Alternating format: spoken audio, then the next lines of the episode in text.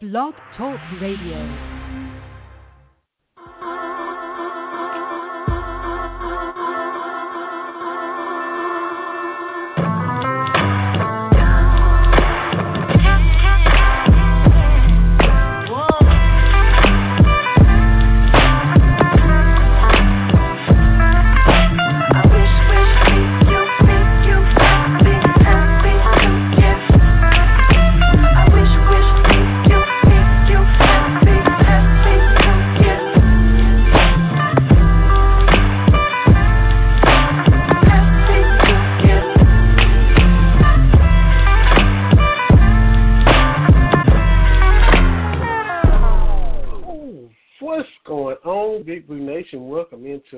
Episode of Cats Talk Wednesday.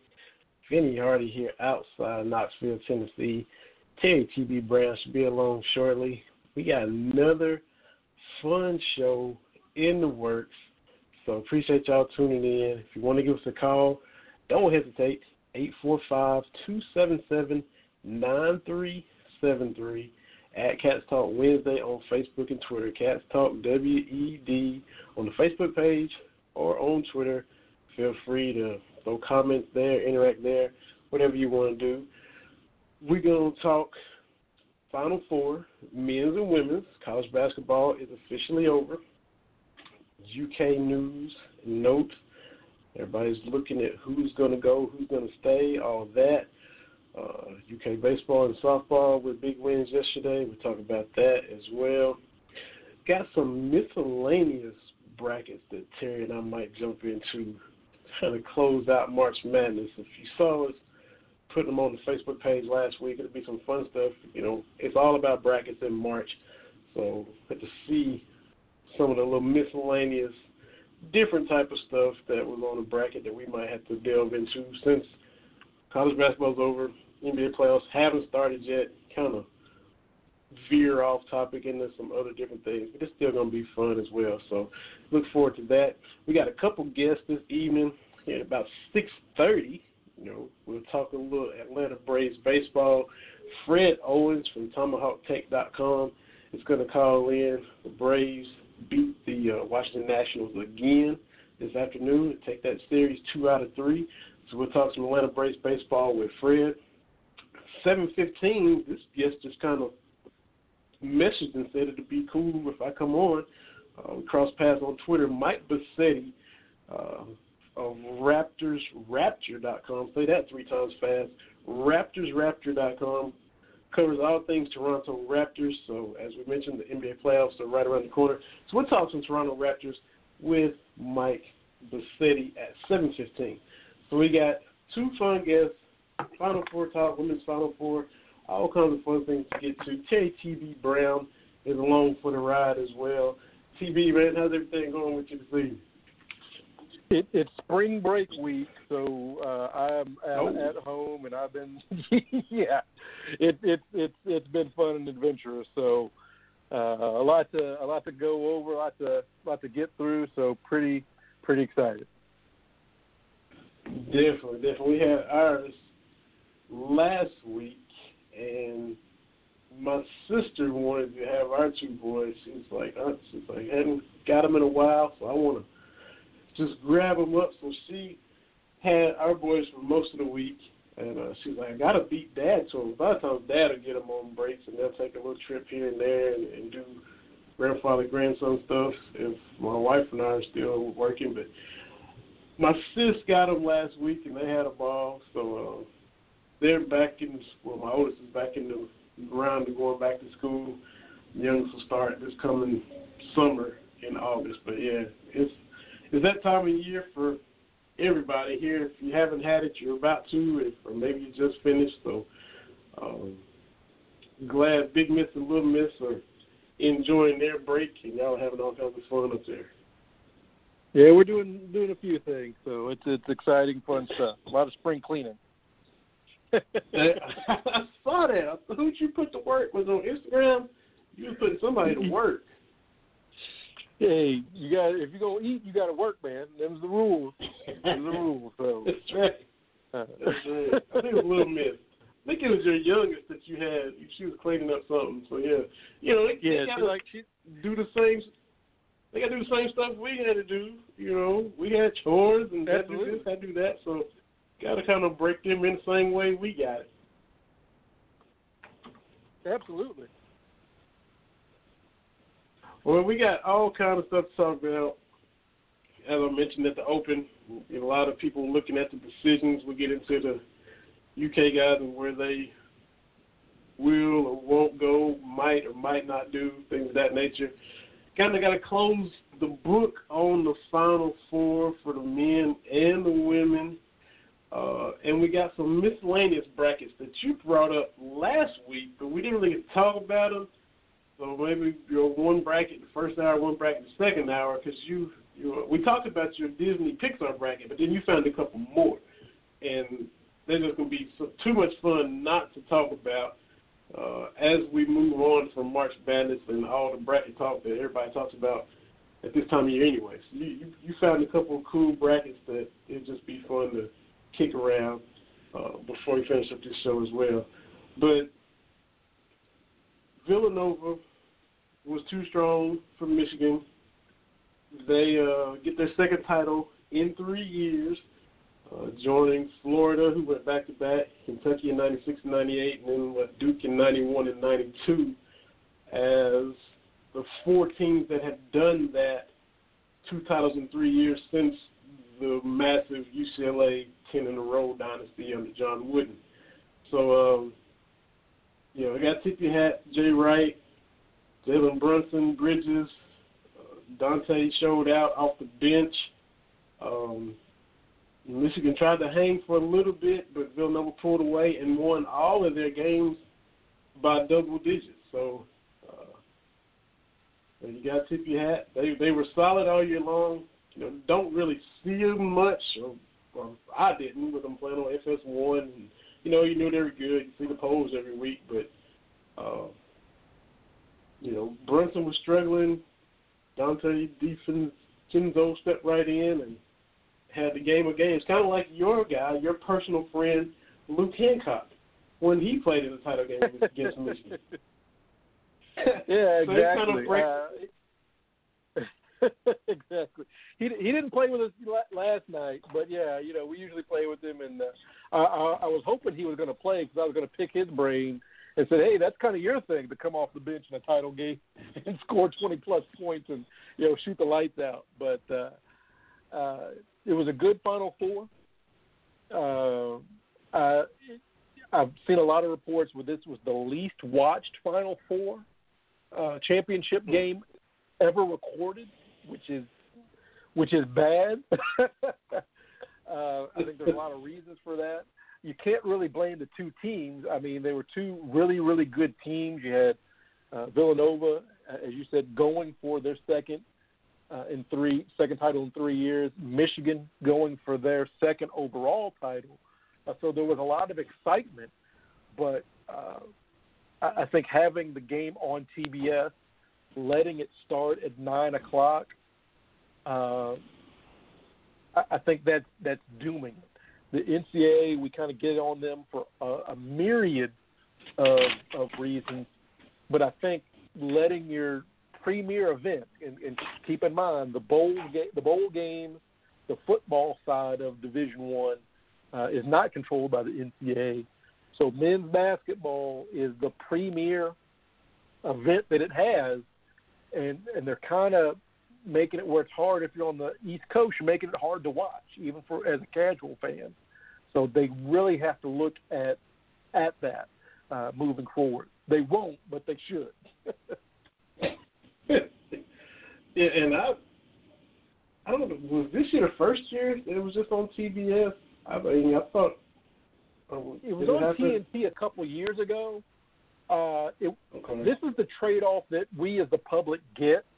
Uh, I was talking to some people during the tournament, and you're old enough to remember, uh, Vinny, when you know all we had was CBS, and you had to cross your fingers that your local station would whip around to your to, to Kentucky, you know, and and as a kid growing up uh, here in Louisville, there were I remember there were a lot of instances where Kentucky, Louisville, IU were all overlapping at the same time, and poor uh, mm. Channel 32 locally. It's like who do you? I mean, who do you who do you pull the trigger for?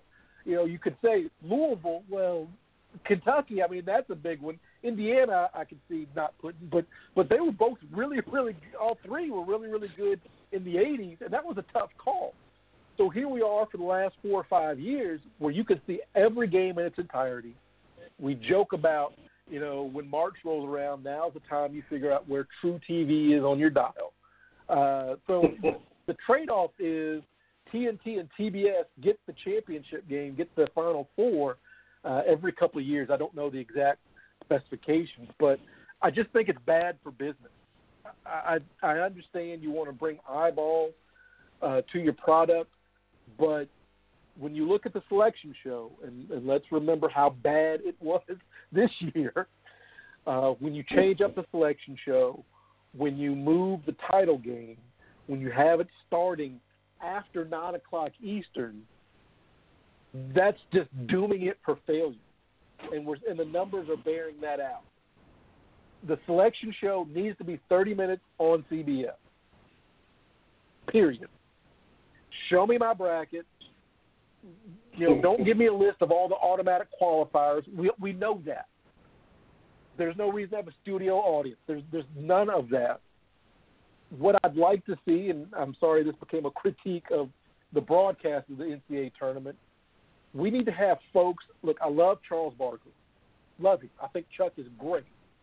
But give me some people that know college basketball to critique who should and shouldn't be in it. Give me someone that knows college hoops to talk about the games as they go. I don't need Charles Barkley, as great as he is, fumbling around with knowing who's good and who's not. I don't need Kenny Smith. His fallback position is he played at North Carolina, and everything is related to North Carolina in some way. And I'm not saying that. I mean, I wouldn't want Jamal Mashburn up there talking about, well, you know, Kentucky. Uh, uh, we get it. You played there it's a good program, but there's more to it than that. So I, I think there needs to be some long conversations with the NCAA and the, the Turner Broadcasting to streamline how they're doing the tournament. I think it's great that you can see all 63 games. That's fantastic. I, I think that is that's what we've been needing for 30 years. But there's ways they can fix it and make it even better. And, and I think less is sometimes more in that instance. And Clark Kellogg, where you at on him? You cool? I mean, we don't see him as much as we used to, but you still you cool with him being on the panel? I, I, I like Clark Kellogg. Once you know where he's coming from, uh, uh, I'm I'm okay with that. Uh, Seth Davis kind of grates on me a little bit, which is why I'm glad that the UMBC Twitter account kind of drug him through the mud. Uh, I mean, that was an egg on a, on a, on your face moment. You know, from the tip saying Sharpie. You know, that's your thing. I yeah. get it, but but they that the, the guy running that uh, Maryland Baltimore County account drug him the entire night. So and you know I'm on my soapbox a little bit away from the broadcast, the tournament itself. I wrote about this on CameronMillsRadio.com. We live in this culture where it's a lot of hot takes, and I've seen a lot of hot takes out there regarding the tournament. Uh, Villanova, as you point out, they join a pretty elite group of winning two titles in three years. Uh, are they a blue blood? No, they're not. I just no. They they've won th- three titles. I think they've got some history. Not a blue blood. I don't put them on the Kentucky, North Carolina, Duke, UCLA level. Kansas. I just don't. Number two, hot takes as it relates to Coach Cal and the one and done. We touched on this last week, and I wrote an article about this. Look, whenever we see Kansas fall short, Duke fall short, Michigan State fall short of a title. Uh, we don't get these think pieces on their entire coaching philosophy. We don't get people talking about is the way they do things is it a failure? And if you hate John Calipari, if you don't like the one and done, I understand that approach. But when you say that he, what he has done at Kentucky is a failure, is a failure, that I have a problem with. Final fours are hard to get to.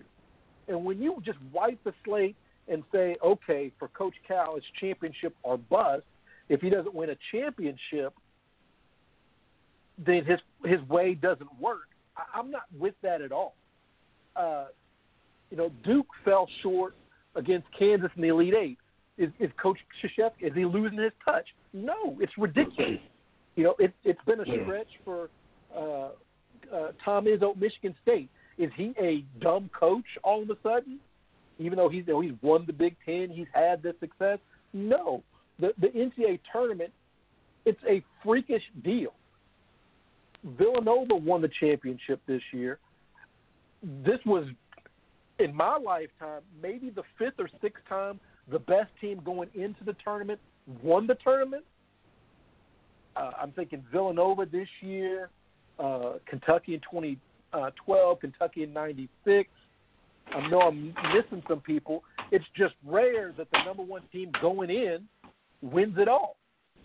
So yeah. I, I just or the, or the or the favorite, I should say, wins it. It's just the nature of the beat. So I just think it's and there's a lot of local people that are are feeding into that. You know, was this year a failure? And is Coach Cal? You know, now I've seen people talk about a Final Four drought. A final, we've had three seasons of not making the Final Four. A Final Four drought. I talked to somebody about that. He's like, man, you know, that Final Four looks forever ago. 2015? are you are, are, you kidding me with that? And and, and think, I, I look. We talked about this last week, and I'm sorry to rehash it. We have won eight NCAA titles. That's 10% of all of them, right? That means yeah. 90% of the time mm-hmm. we fail to hit that mark. Yeah. You can't become championship or bust because even the Yankees, which have more championships, North American sports than anybody, they go for stretches where they're not even competitive. When you and I were growing up in the '80s, the Yankees weren't very good. They had Don Mattingly, and that was it. You know, the the Yankees went 20 yeah. plus years between World Series. Kentucky has done that. And so mm-hmm. this narrative of well, Cal's got all the talent. All the talented guys don't go to Kentucky. Bill Self has had talent. I mean, you can look at the talent around college basketball. Talent, freaky things happen in the tournament, and Cal still has, still after this season, has still has a very good. He's, I think he's still got, uh, uh, as far as tournament wins since he's been in Kentucky, he's still the top. I, just don't like how we keep moving the goalposts on what is and isn't successful at Kentucky. It, I, I just I, I, don't like that. So I ran raving about the NCAA tournament enough, so I do apologize about that.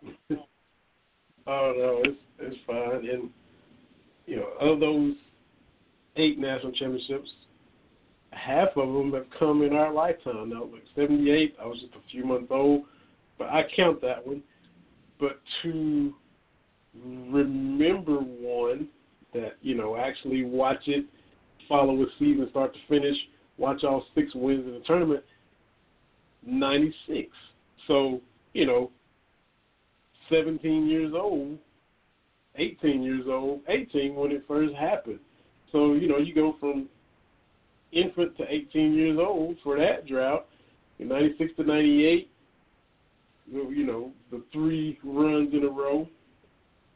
And then 98, like you talk about championship or bust, 98 to 2012, you know, so you're 20 years old, and then they don't win another one until I'm 34.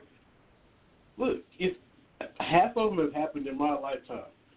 There's teams. Look, Loyola went 55 years between Final Four appearances.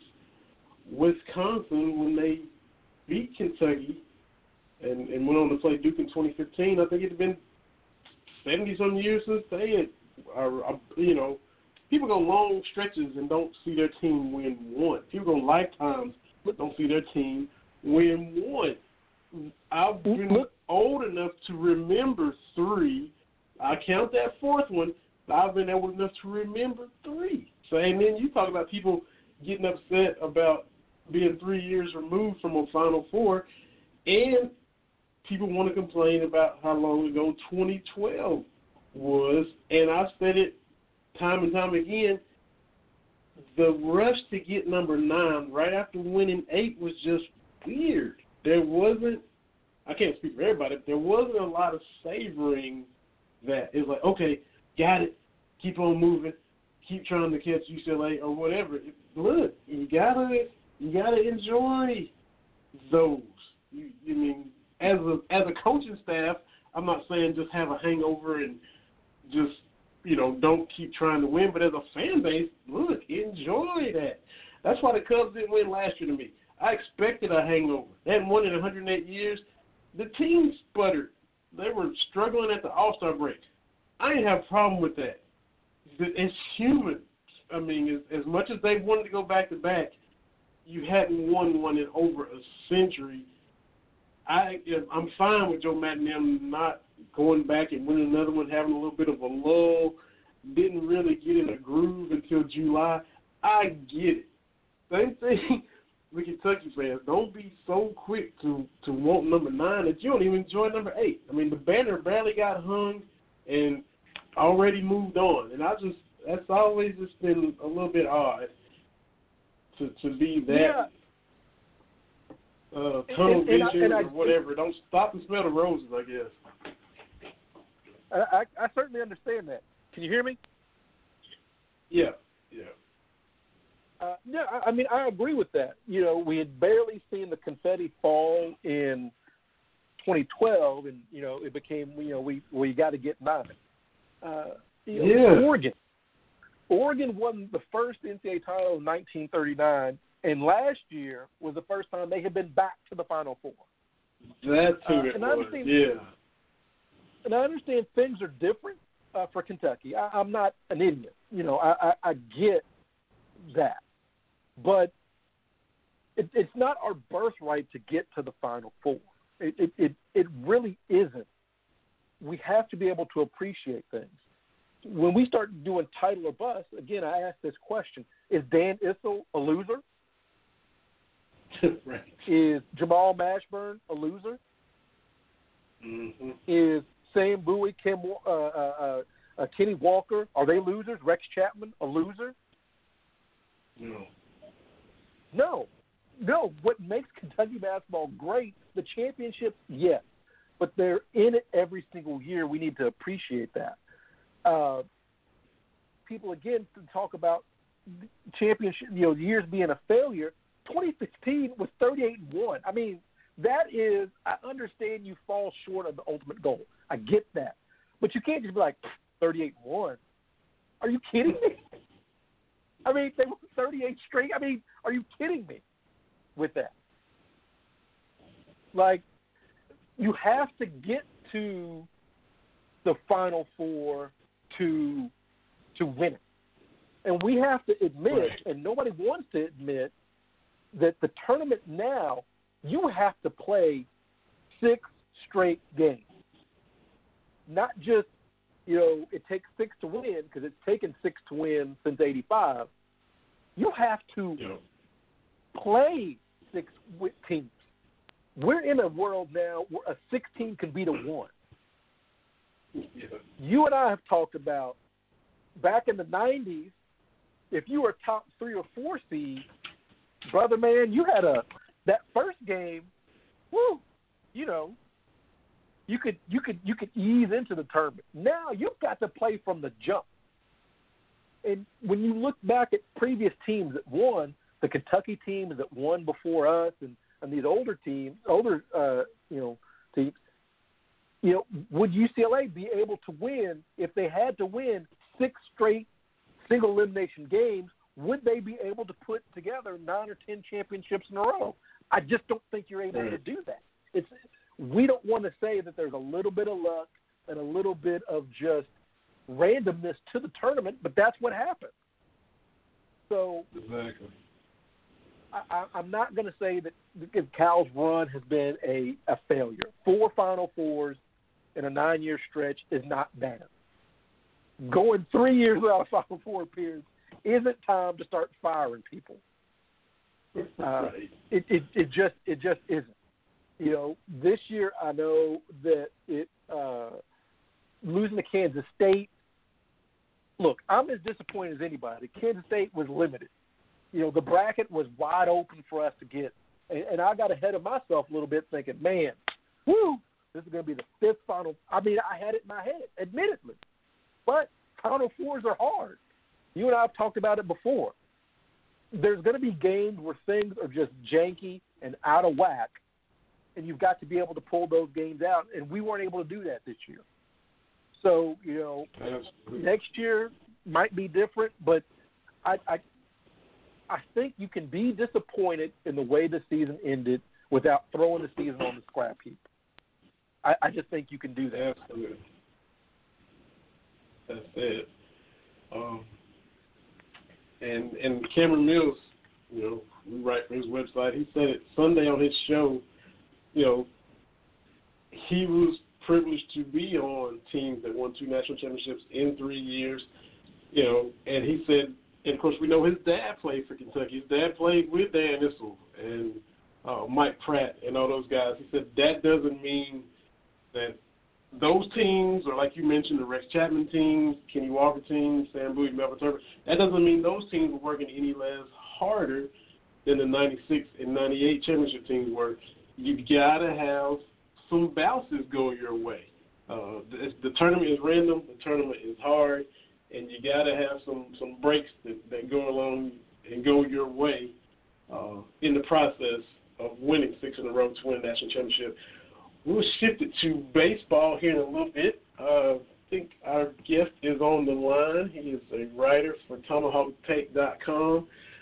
Just watched the Braves take their second consecutive series in this young season. They took two out of three from the Washington Nationals. And we have Fred Owens on the line with us. Fred, is that you on the line there? Make sure I got your number. Hi. That's me here. Is that you there? That is me here. Glad to have you there joining us. How are you this evening? I'm sorry, say that again.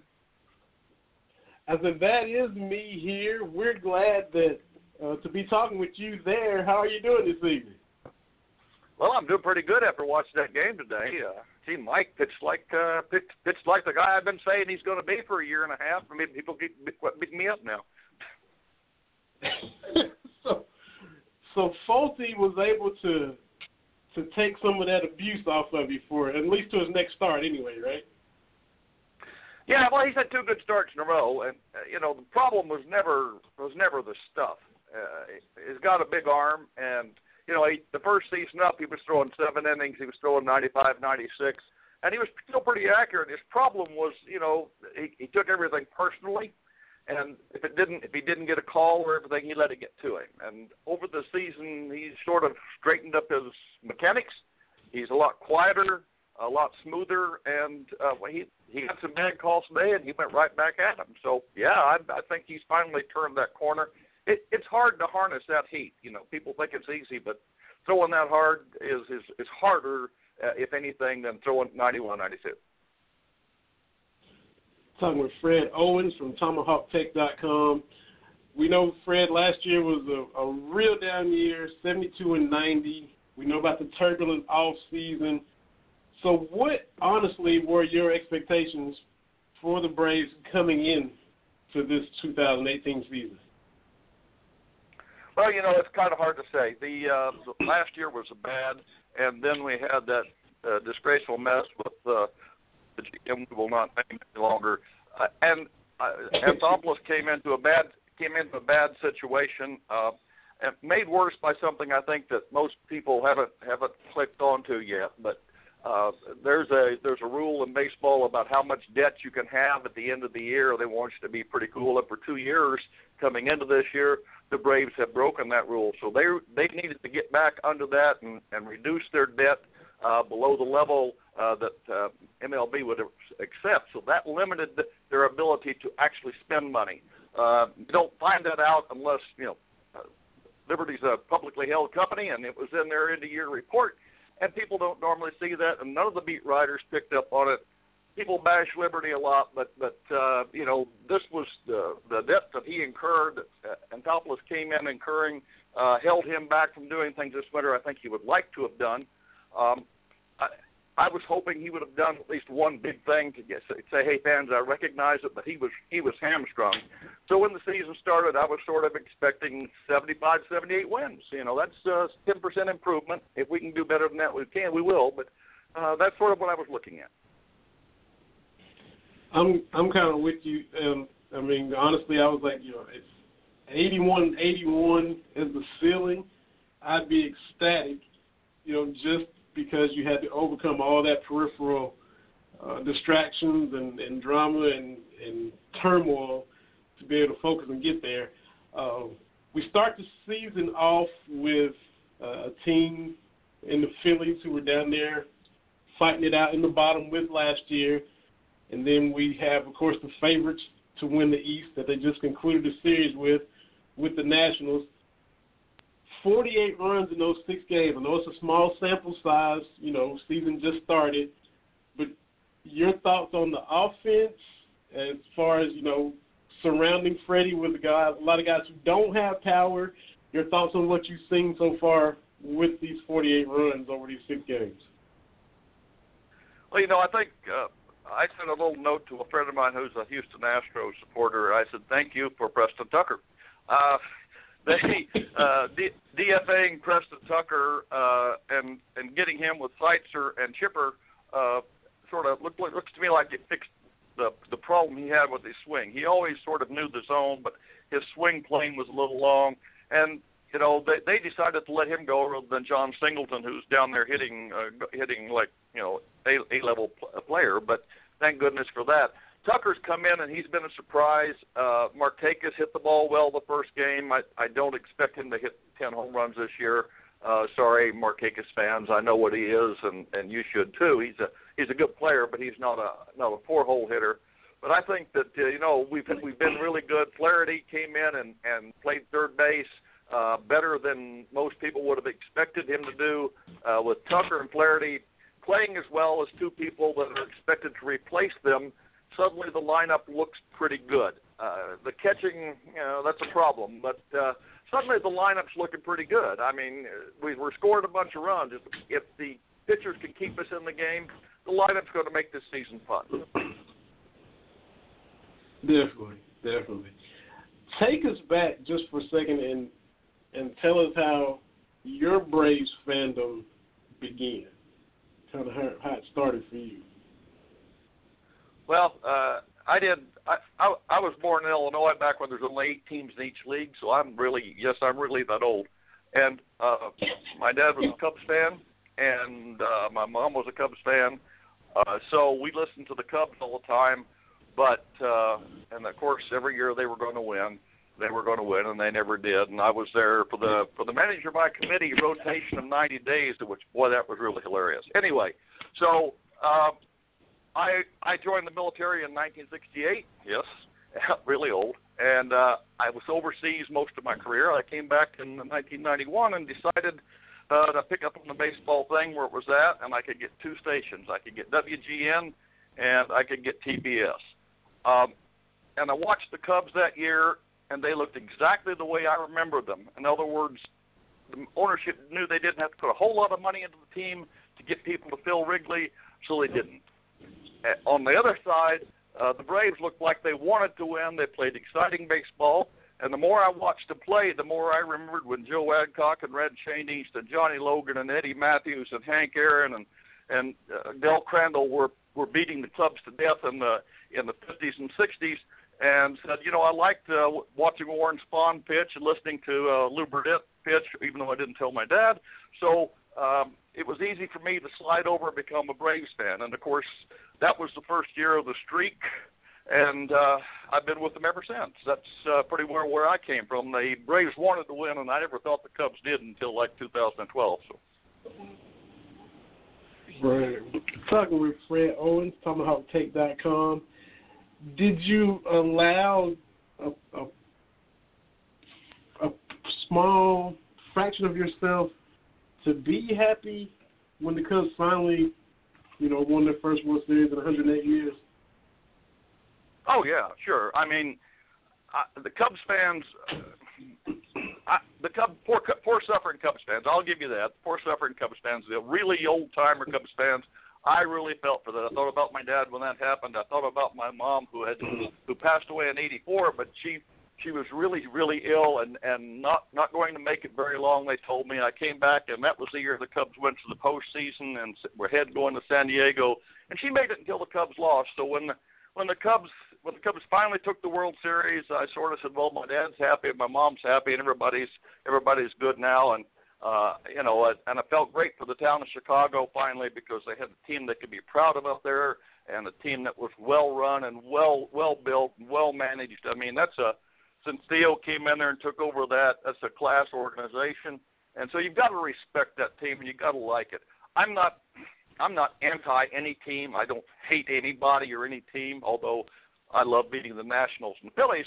But at the same time, I realize how good of, how good players can be, and I like good baseball. And if a team plays good baseball and beats me, that's all right. I don't may not love it, but I, I'll respect it. So yes, I had a I had a moment or two for them, and then I felt felt sorry for Terry Francona and the Cleveland a bit too because they they really should have won until that that rainstorm hit. So.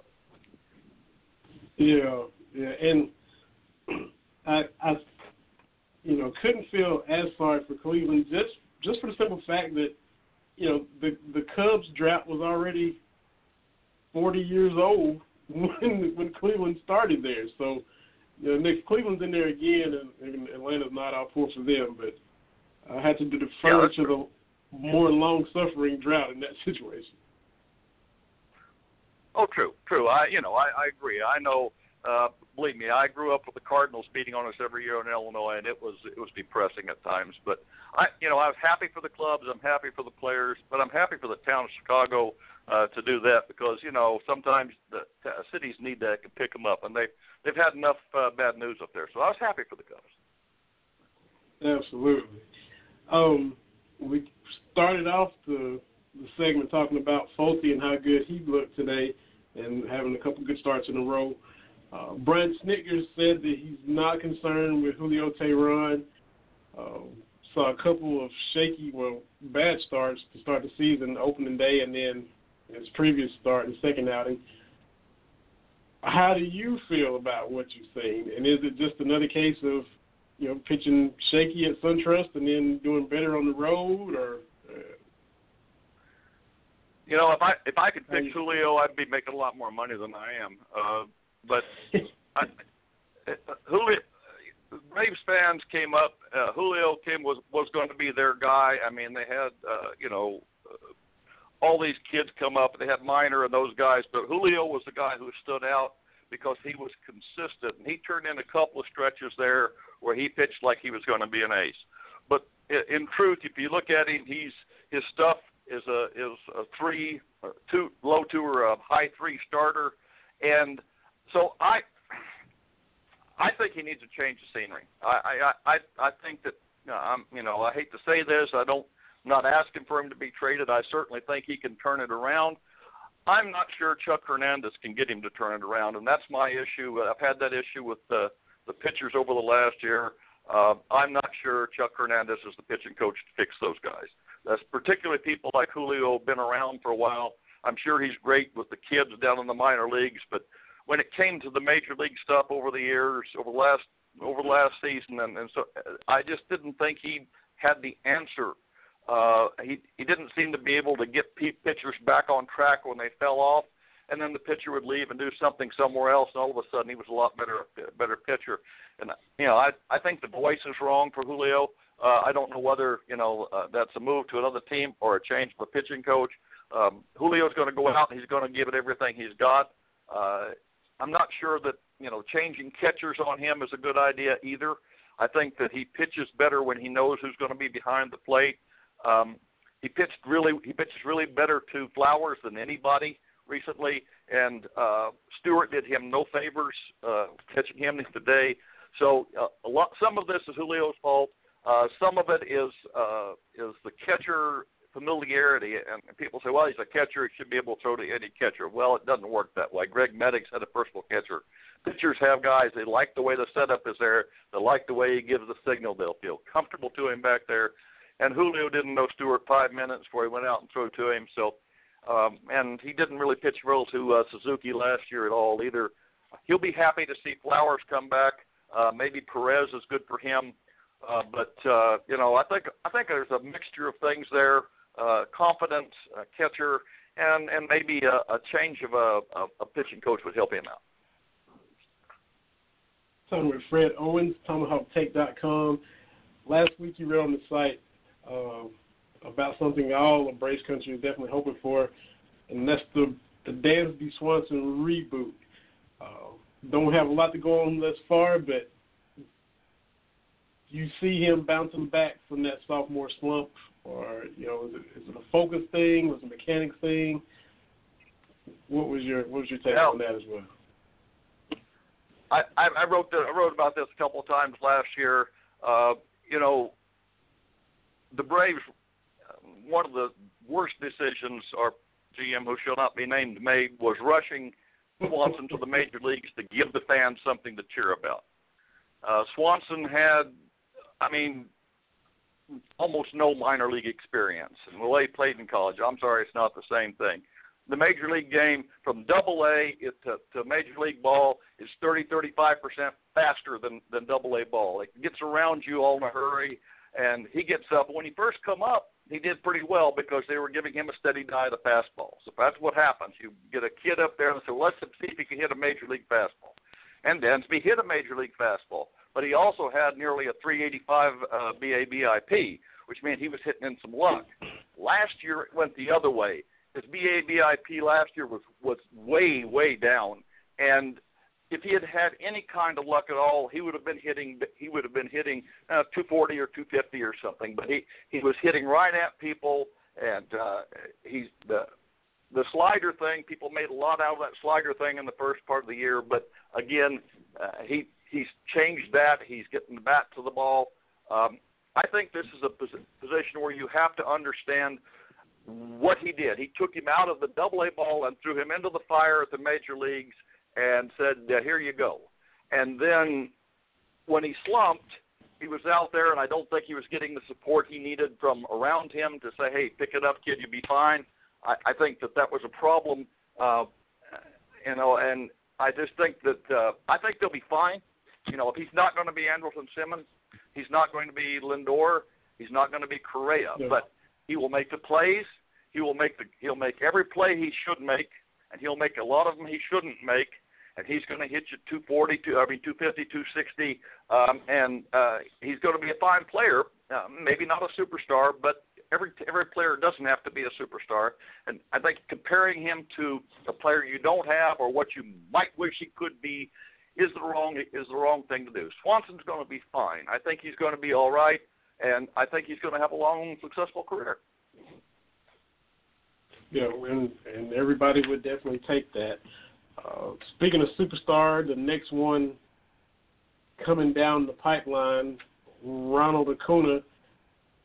Do you you see him being as good as advertised when he does uh, get moved on up to the major league level? Well, it's hard to argue with it. I mean, the kid's got mad skills. He can he can hit anything from anybody at any time. He's fast. Uh, he's strong. He's he's agile. He doesn't take himself too seriously. I'm, you know, I think he'll be fine. I think he can be the superstar.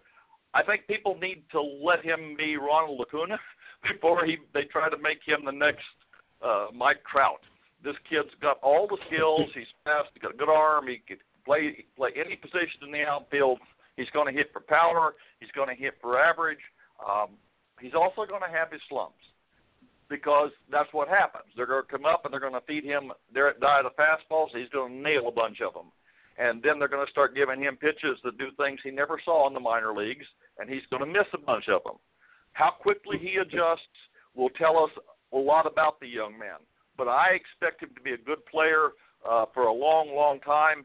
Uh, I, you know, how far he'll go, we can never say that. But what I've seen so far, what I've watched him uh, play the field, uh, I think he's going to be fine. You know, I, I I'm looking forward to watching him play a lot of games uh, for the Braves.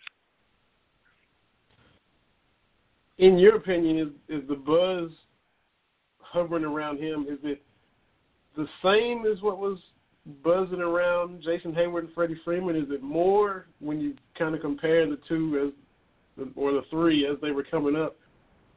Similar, more, well, I think, less? I think that uh, you know Heyward sort of kept took all the light off of Freddie. Freddie just Freddie came up and just played ball because that's what Freddie does. Nothing bothers him too much. He gets out there and he does his job, and he doesn't get try to do too much. Uh, he doesn't try he doesn't try to do things he can't do. Uh, he's got a nice quiet swing and he gets onto it. Um, Jason came up and he hit that home run off of Zambrano and oh my God, he was going to be the next Roberto Clemente, and yeah. he was never going to do that. I mean, he's a great defender, um, but if you ask the Cubs right now, would they give him that money again? The answer is no, they would not. Uh, I I think that uh, the the buzz around him was so much because we were looking for somebody at the time to step in and hey, let's be that guy.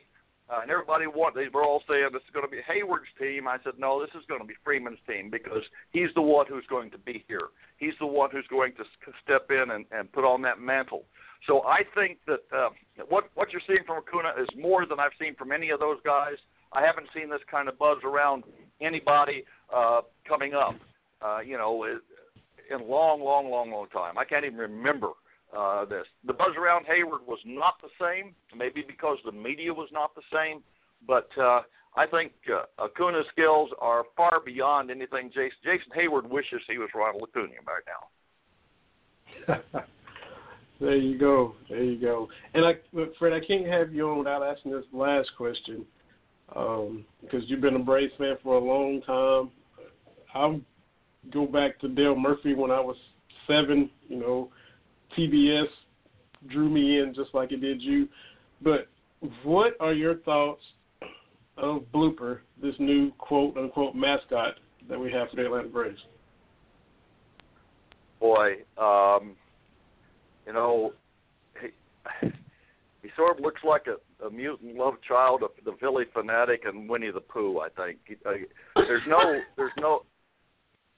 I I I I think I don't think he was a blooper. I think it was an infield fly. He, I, it's, I just don't. I don't get it. I don't get it at all. Uh, I haven't found anything adorable about him. He has no mouth. He has what's his personality supposed to be? Uh, I I understand they wanted a change. They couldn't find anybody all last year to to play Homer, and I I, I again I, I understand the need for change, the more kid friendly thing maybe, but uh, boy, I I am just depressed. I don't know what to think of that. I just really can't say anything. My mom used to say, "If you can't say anything nice, shut up." So I won't talk about Blooper anymore, or about the news, or about the or about the Gwinnett strippers. I mean stripers. Uh, I just, well, I think that's an awful name too. I, I just, I don't know what they're doing. Sometimes these public relation folks have a good idea, and uh, they shove it out there, and everybody goes, "Huh?" And that's sort of what I did. Every time I read the Gwinnett team name, I read it incorrectly, and every time I see blooper, I think somebody's drunk in the stands. So I'm not sure what's going on. I mean, you're preaching to the choir, and that's why I had to ask you that. And from a marketing department that can bring you something as as clever and fun to watch as the freeze in between innings, and then you follow that up with blooper. Um, and like infield fly is is more appropriate. I'm I'm just at a loss for words, just like you, and it's embarrassing. The Phillie Phanatic. I mean, exactly the most one of the most hated teams in the division. You just go and kind of rip off, uh, poorly rip yeah. off their mascot. So yeah, oh, oh goodness. Yeah, I'm not sure. You mean I, I I've been to a lot of ballparks, uh, and some of them, some of the mascots are out there, and I go, okay, yeah, maybe the little kids like them and stuff. The Phanatic is great because everybody likes the Phanatic, and I don't think there's another. There's no one like the Phanatic in in baseball. Maybe that's good, maybe that's bad. I don't know, but uh, watched the dinosaur in Colorado and uh, you know uh, Mr. Met, but uh, there's really nothing like uh, nothing like the Phanatic in, in in terms of uh, in terms of baseball. And if you know the thing is, you've got a you've got an Oscar-winning star in Philadelphia playing the playing the uh, the uh, mascot. Uh, why do you want to even look anything like that? Every, everything's going to be compared to him, and you're going to lose. Yep. So just do go something else. Do something different. You know, I don't know what, but do something different than that because you're not going to compete with the best there is. Exactly. I couldn't agree more, and couldn't be more appreciative of you taking the time out of your evening to hop on the show and talk a little Braves baseball with us, Fred. Thank you so much. I enjoyed it, and uh, looking forward to the rest of the season and see what happens when they head out to Colorado for this next year. I was happy to come on with you anytime. I enjoyed the talk, and uh, you know, give me a holler anytime. I'll I'm probably around here uh, being lazy, so just give me a call and let me know, and I'll be happy to come back and talk to you. And enjoy yourself. Thanks a lot. Hey, thank you, Fred. Have a good evening, sir. Really appreciate it. That was Fred Owens, TomahawkTake.com, hopping on to drop some Braves knowledge. Uh, four and two to start the young season. I will take it, um, and I'll also just take them being better than your Baltimore Orioles at the end of the season. TB, uh, you know, not to be petty or nothing. That sounds like fake news. oh man. Well, we definitely enjoyed that, and I think before we start the second hour, we should work in one of those miscellaneous brackets that you discovered. Uh, with Mm-hmm. it being March Madness, you sent the Soul Food Sweet 16. Uh, you also did a Music Sweet 16. I got the Soul Food switched, pulled up now with the side dishes, desserts, the main dishes, and the brunch. And when you broke that all down, what was your winner or your final four, or however you you want to do it? This is just fun Yeah. stuff. And look, I, I don't know if I put that bracket on the uh, on the show thread, and I can certainly do that. Uh, the one little fine print I had for the soul food, anybody that needs uh, that, that that understands where I'm coming from, let's just assume you don't have to ask who made it, because I know Okay. when any family gathering, that's always the big thing is who made this. So, for the purpose of this discussion, it's the best recipe for these items. And so, uh, in the desserts, you know, you got sweet potato pie, banana pudding, pecan pie, and peach cobbler. Out of that, I got to have some sweet potato pie.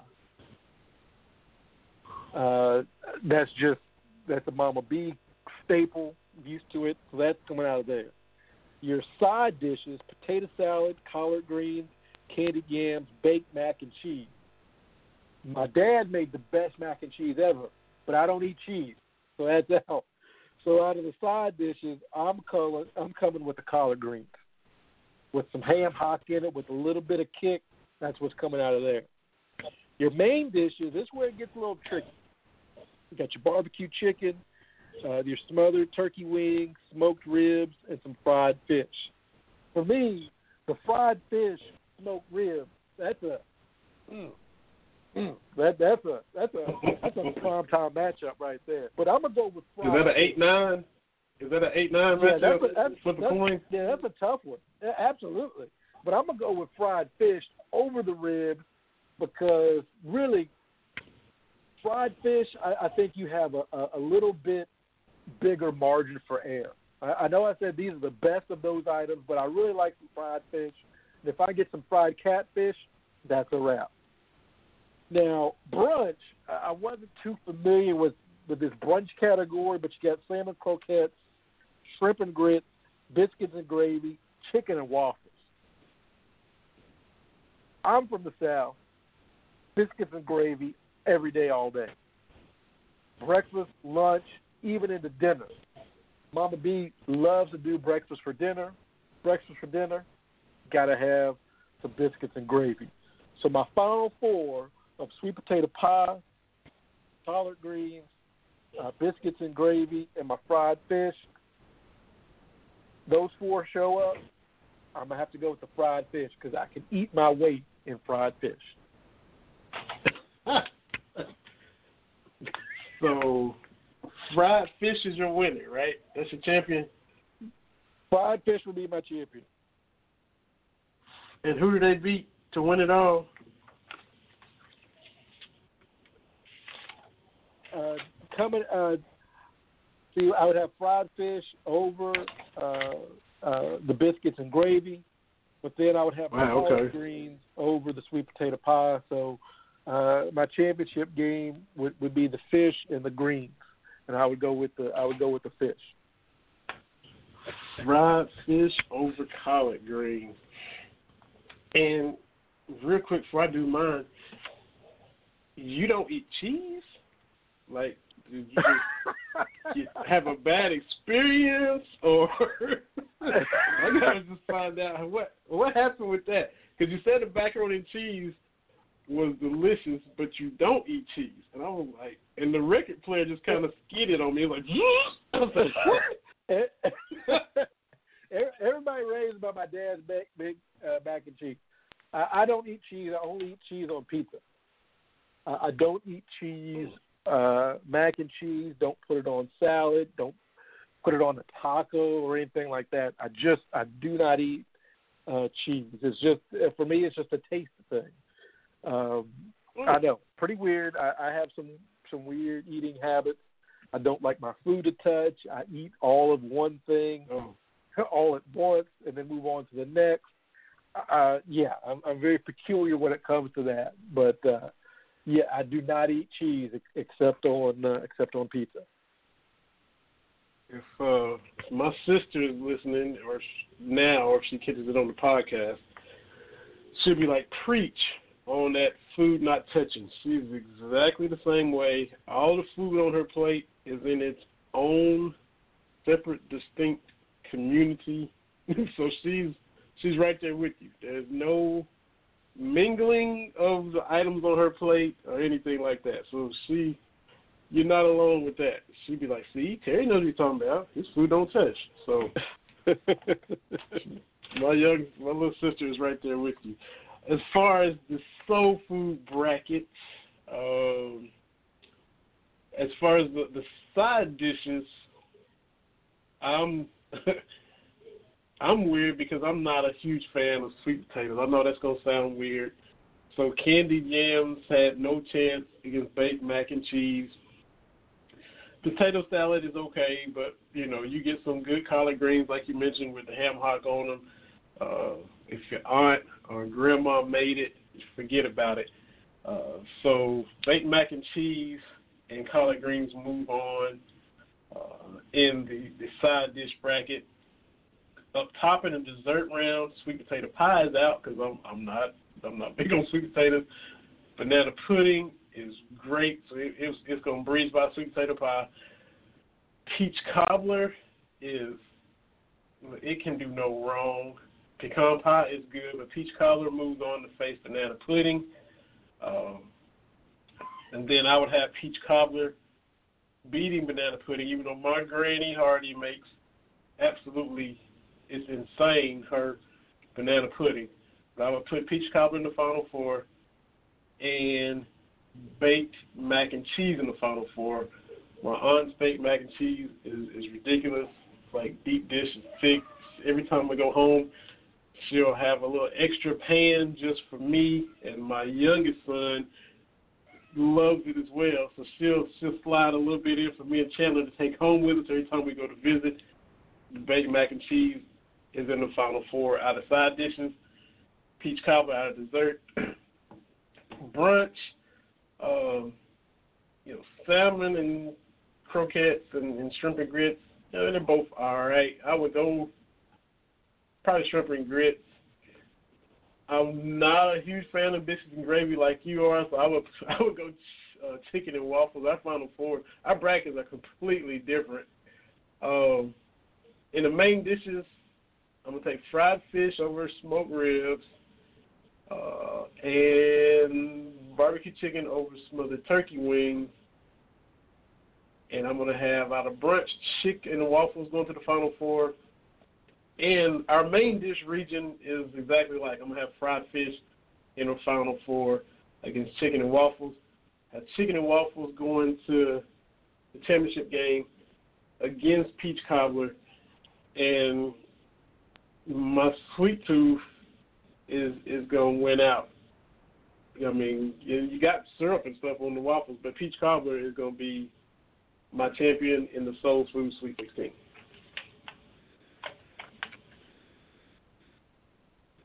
So that was super. Well, that's that. That's good. You know, there's been so many of these uh, these different brackets to come out. Uh, I sat down, I guess last week with the Disney one with uh, with Little Miss, and let me ask, who who did you have with your favorite Disney movie? Do you remember? Was it Moana? Meet the Meet the. Meet, she went with Meet the Robinsons. And then my other two is Coco. Mm. Uh, meet she had Meet the Robinsons over Coco, which which was a little bit Mm. off because Meet the Robinsons is, is an underrated kind of movie, and Coco being being brand new, but that was her that was her thing, so I let her roll with that. So I had to get her uh, impact. I was surprised that Frozen didn't didn't uh, blow the field away because Frozen. We went through a Frozen phase with Big Miss and Little Miss. For those that haven't seen Frozen, the story of two sisters that saved the day. Um, Lauren, Lauren was Anna, and Sarah was, I think Sarah was for one Oh, for one, okay, for one Halloween, Lauren was Anna, and and Sarah was Elsa. So Big Miss was Elsa, Little Miss was uh, was uh, Anna. So she's filling me in right now, but I had to let her do the uh, do the Disney one uh, on that. Uh, but I will put the if I haven't, I'll put the Soul Food uh, bracket uh, out on the. Uh, I think I did it on Facebook, but I'll do it on Twitter uh, as well. Absolutely. And I hadn't seen those movies that you mentioned, and having two boys, we didn't watch the Frozen movies. they weren't, you know, weren't really into that. So um, I'm gonna take Little Miss's word for it on her interpretations and her opinions of the Disney bracket for sure. I will Yeah, she she's she's got her she's got her everything. opinion. Absolutely. Yeah, so that was that was fun. Stay with us. We'll definitely do the soul music bracket in the second hour. Uh, that'll be fun as well. You and I were throwing around a couple little tweets about it earlier in the week, so it'll be fun to go through that uh, before the show's over with. Uh, definitely feel free to give us a call eight four five two seven seven nine three seven three about 12 minutes or so, Mike Bossetti is going to call in. Uh, he writes for RaptorsRapture.com. So we'll talk some Raptors TB. You know, get a little NBA in there. Uh, he is in Toronto, so he's up close and personal with the team. And, you know, they don't get a lot of exposure on TV. But can they finally get past the kryptonite that is kryptonite? Well, I was trying to sound like Jerry Jones. The kryptonite that is the Cleveland Cavaliers, because as of now, they're the number one seed in the East. We'll get all that perspective and knowledge from Mike Setti. It's to be fun talking with him as well. And uh, I did do my Jerry Jones. He was on Dallas radio talking about kryptonite uh, instead of kryptonite, and I kind of put my own little version of Jerry Jones. So apologize for that. But uh, take us a quick little break, catch us catch our breath. We had a fun first hour. Talk Final Four. Got to get some uh, women's Final Four perspectives too, because you wrote a great piece about that. Uh, talked about Villanova winning, uh, Kentucky fans championship or bust, being a little excessive and a little over the top. Talked some Braves baseball with Fred Owens and we just did the soul food bracket.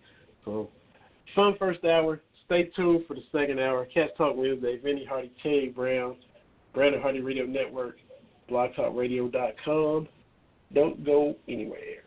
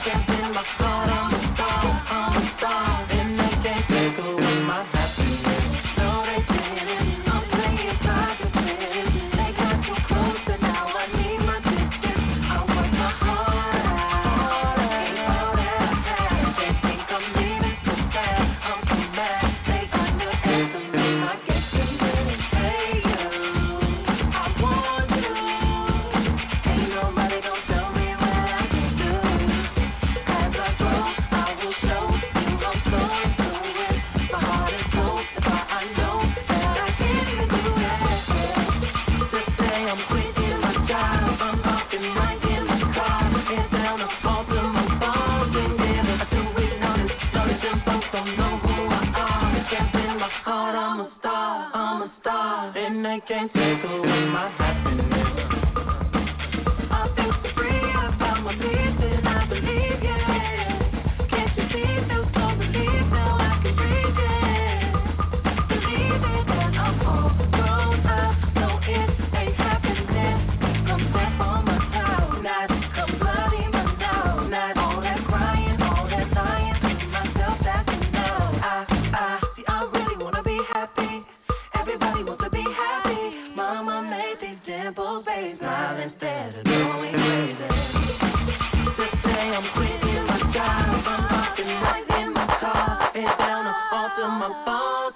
Welcome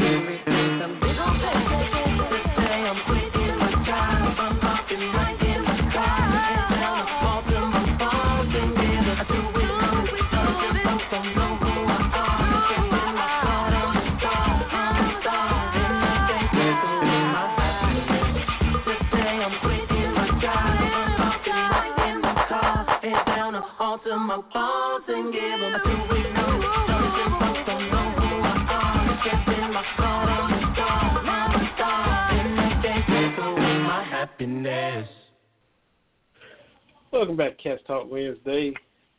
Vinny Hardy, Terry TV Brown, rolling through another episode of Cats Talk Wednesday. 845-277-9373 at Cats Talk Wednesday on Facebook and Twitter. Just had Fred Owens on talking some Braves baseball. Got Mike Bossetti coming up about seven minutes to talk Toronto Raptors. That's going to be uh, a lot of fun as well. Um, the women's Final Four was extremely exciting. Uh, buzzer beaters everywhere. Your boy Kobe Bryant in the stands. Mamba mentality from Notre Dame.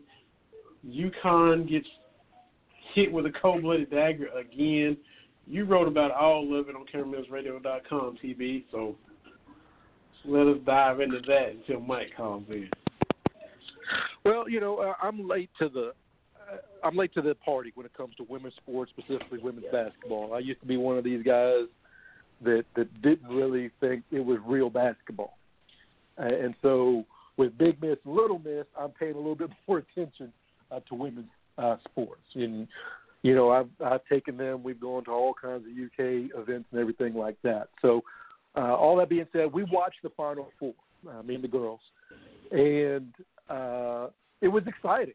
I don't know when we've had as exciting of a men's Final Four. Uh, buzzer beaters, two overtime games in the semifinal. Uh, Notre Dame uh, is just everything you could want in a Final Four was right there. Uh, and this, they were all number one seeds that made the women's Final Four, but they each came into the Final Four with a with a story.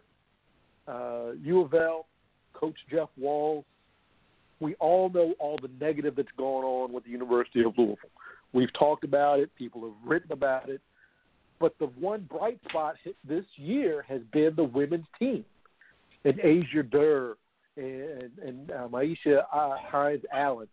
Uh, they won the ACC regular season title. They won the ACC tournament title. They were, I believe, 33 and three on the season. Uh, good, one of the best years for a basketball team from Kentucky, men's or women's. Uh, you can put that right up there. They were number one seed. They they went uh, to Columbus in the Final Four, ready to kind of give their fans something to really be proud about. Uh, they faced off against Mississippi State. Mississippi State, runners up from a year ago, ended in the 2017 Final Four, ended the 111 game win streak of UConn in the Final Four. They end up falling to SEC foe South Carolina in the title game, so they came back looking for a redemption story, right? So on the other side, you've got UConn being UConn, undefeated, which you know you pretty much have to put that anytime you talk about UConn. Uh, undefeated this year, 11th straight Final Four, and we can talk about uh, you know the, the depth of the women's game. You can you can you know what 11 straight Final Fours again, that that that's just it's ridiculous. So UConn's UConn. Notre Dame comes in, and like everybody else, UConn has kind of been their kryptonite. Uh, Notre Dame comes in to the tournament, kind of, you know, as an afterthought. Probably, if you looked on paper, the weaker of the four teams, the weakest of the four teams of all teams. So, uh, in the first semifinal, Louisville Mississippi State go toe to toe. And oh, I don't have the. I'm um, I'm going to whiff on the names here, uh, but the, the the tall girl McElwain, I believe. McCabe, I have to look it up. I'm sorry. I'm uh, McCowan, Teaira McCowan. McCowan, Teaira McCowan, the six. Yeah.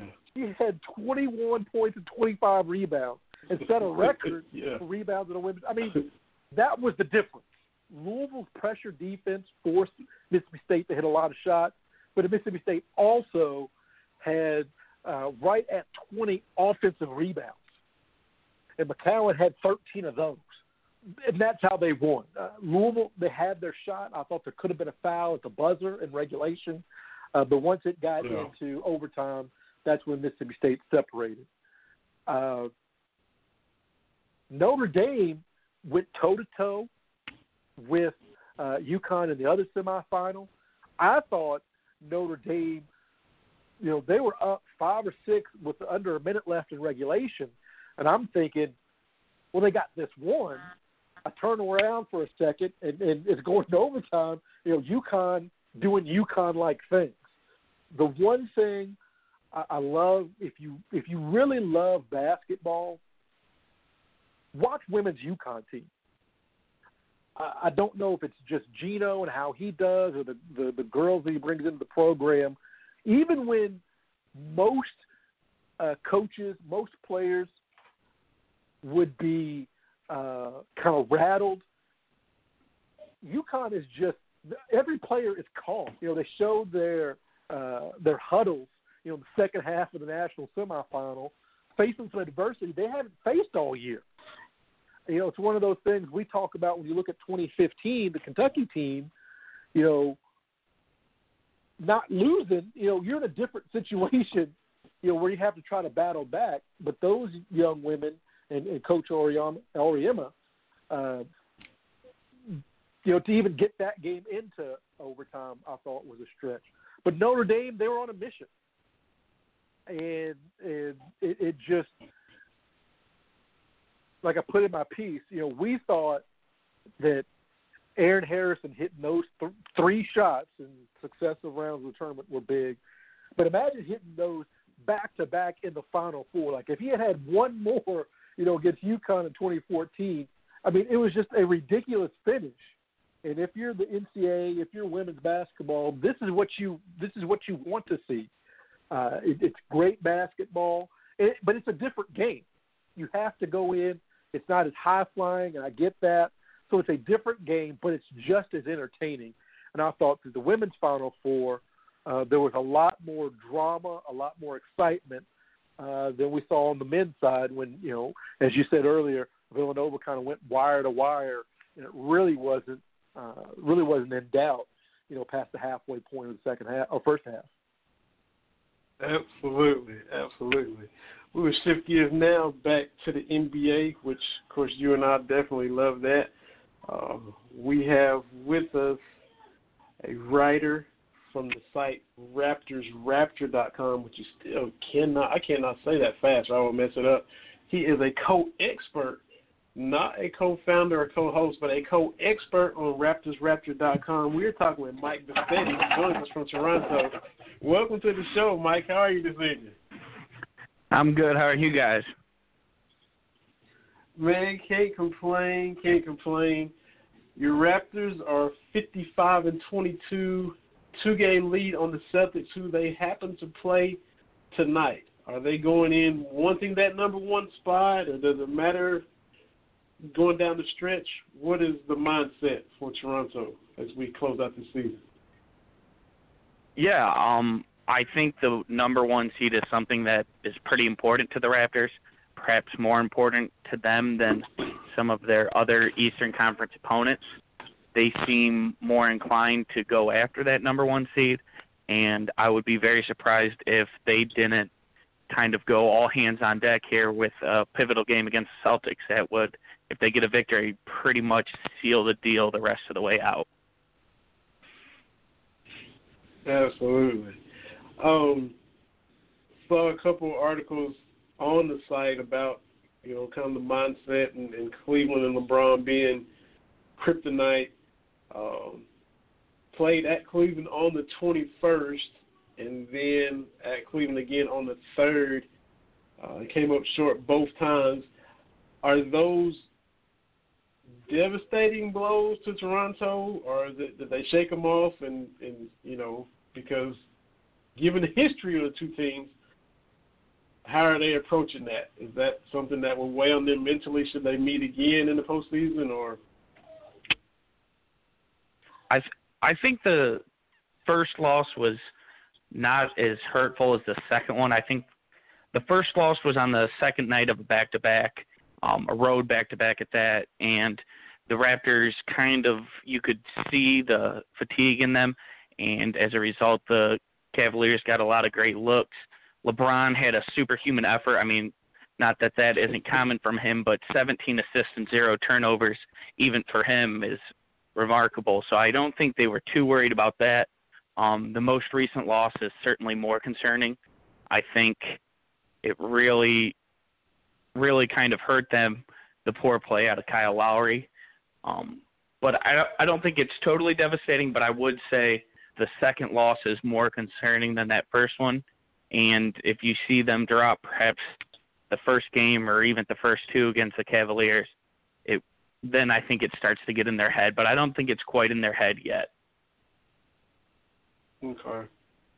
Um, TV man, I know you got NBA questions. Jump in anytime with with anything you want to come with as well. Absolutely. Just you know, headed into the playoffs, I think that big question is, will the Raptors be able to get over that Cleveland hump? And, and you're saying that they feel pretty good about it, despite you know the history. excuse me, despite these last couple of games, they still feel pretty good about where they are as long as they get that home court advantage. Yeah. So they the Raptors did win a game earlier this season by um, 30 plus points. So while they're one and two in the series, they the two losses have been very close. While the two while the Raptors win was blowout, and certainly this is a different Cavaliers team since the trade, but this also isn't the same Cavaliers team that they have faced the previous two seasons. The Raptors are better than they have been, and any year the Cavaliers are worse. Um, it certainly is a mental hurdle, I think, facing a team like that that's beaten you so consistently.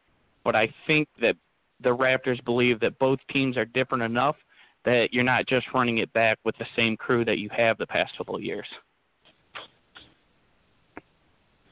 Talking with Mike Bossetti, RaptorsRapture.com.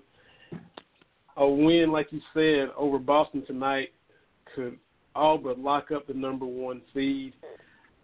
If it still continues to fluctuate, let's say it's still going down to, you know, the next to last game of the season or the last game of the season, they could face any combination of the Heat, Wizards, or Bucks who are fighting it out for the, the final seven and eight spots, all with 42 and 36 records. Matchup wise or preference wise, who do you think they would want to to hook up with in that first round? No doubt they're expecting to go farther than that, but is there a preference of who they would rather face in the opening round? You kind of hit on it a little. I think that hopefully, as the one seed, you're not too concerned with who your uh, eight seed opponent is. You should be able to handle both of those. But being said, I do think that the biggest the biggest preference would probably be to play the Miami Heat. Um, no offense to the Heat, but they don't have the kind of individual players that the Wizards have in Bradley Beal and John Wall, and certainly don't have a player of Giannis's level. Um, and I think that that all things being equal, they would rather face the Heat and kind of take their chances against a team that is perhaps a little bit better co- coached than those other two teams, but doesn't have quite the top level talent. Mm. Interesting. So, uh, Spoelstra on the Wizards would be what you definitely wouldn't want if if that was a possible scenario. Yeah, that, if if Spo and Scott Brooks switch places, then they'd really be in trouble. But they probably wouldn't be an eight seed. So it's true, very true. Um, of course, with us being you know Kentucky guys and, and University of Kentucky is kind of the focus of our show. It centers around that, and then we branch out and talk about everything else. We always keep an eye on what the Raptors are doing. You know, Dwane Casey went to Kentucky. He's from Kentucky. Played on the 1978 championship team when we were mm-hmm. infants. Um, Patrick Patterson was there for a little bit. Uh, just what is the the fan base's view of, of Casey in Toronto? How is he perceived there? And what's the fan base's viewpoint coming into this season looking towards the playoffs? Are they holding their breath, kind of we'll believe it when we see it, or wait and see? Cautious optimism. What's what's the vibe in Toronto right now, Mike? I think the fan base is surprisingly optimistic, perhaps even overly optimistic. Um, Coach Casey is someone that you heard earlier um, before the season, Masai Ujiri talked about culture change and changes, and you thought perhaps the team was going to blow it up and perhaps Coach Casey could be gone. But he's come back and he's a legitimate Coach of the Year candidate right now. And I think Coach Casey is someone who the Raptor fan base has perhaps grown into liking even more than they did at first. But I think at the same time, all this goodwill that he's built up could be lost very quickly. Um, with another loss, it's easy to love a guy right now, but if there's another five game series, it's we'll see how faithful everyone is. Right. Like uh just to flip it to the Yankees who were just in Toronto and Stanton homers twice, you know, in the Sky Dome and, and the Yankee fans are going crazy in the home opener, he strikes out five times and goes 0 for 5 and gets booed by the Yankee fans. So you, it's kind of, it can change in an instant, right? Yeah, yeah. I think loyalty on a fan base is gained in drops and lost in buckets. So they'll they'll love you for as good as as long as you're productive. Absolutely. Talk with Mike Bossetti, uh, RaptorsRapture.com getting that Toronto Raptors knowledge as we head into the NBA playoffs postseason right around the corner. Um, article on the site about former Wichita State Shocker Fred VanVleet being in the running for Six Man of the Year. Uh, do you like his chances for that? Does Toronto not being on TV as much down here kind of hurt him, or do you think he's going to lock that award up in spite of that? I think he'll get some second and third place votes. The problem for that is just Lou Williams is on another level of pretty much all the six man. So it it feels similar to I think DeRozan would have a chance for most improved if it wasn't for Victor Oladipo. I think those two awards just this season have had happened to have such runaway winners that for Fred Van VanVleet to win it, it would have to be more of a down year. And with the season Lou Williams having, I, it's just one of the best six man um, seasons I can remember in a long time. Yeah, and he's, I mean, it doesn't matter where you put him, he just gets buckets. Lou does. You know, yeah. Kind of like that uh, Jamal Crawford. It doesn't matter. They're going to come in on fire and, and score their point. Jamal Crawford. Yeah, former Raptor Lou Williams. So. Still getting buckets. Definitely, definitely. Um, now, of course, being in Toronto, Hockey Town Maple Leafs, who are doing good again this year. Uh, you being all in on the Raptors and covering the team closely, do you peek at what uh, the Maple Leafs are doing, or the Argos when their season is going on as well? Or are you just a strictly basketball guy, or, how do you balance all of that? Um, I'm a casual hockey fan. I I would say I like to keep an eye on what's going on with the team, and I'll watch the game here to there. But I just without playing the game, I don't have quite the understanding that I do of basketball and everything. So I I keep a casual eye, and it's hard not to. Um, around a Canadian fan base that obviously loves the sport so much, but it's definitely not the um, my focus, and certainly not when you have Raptors basketball on. Right, right.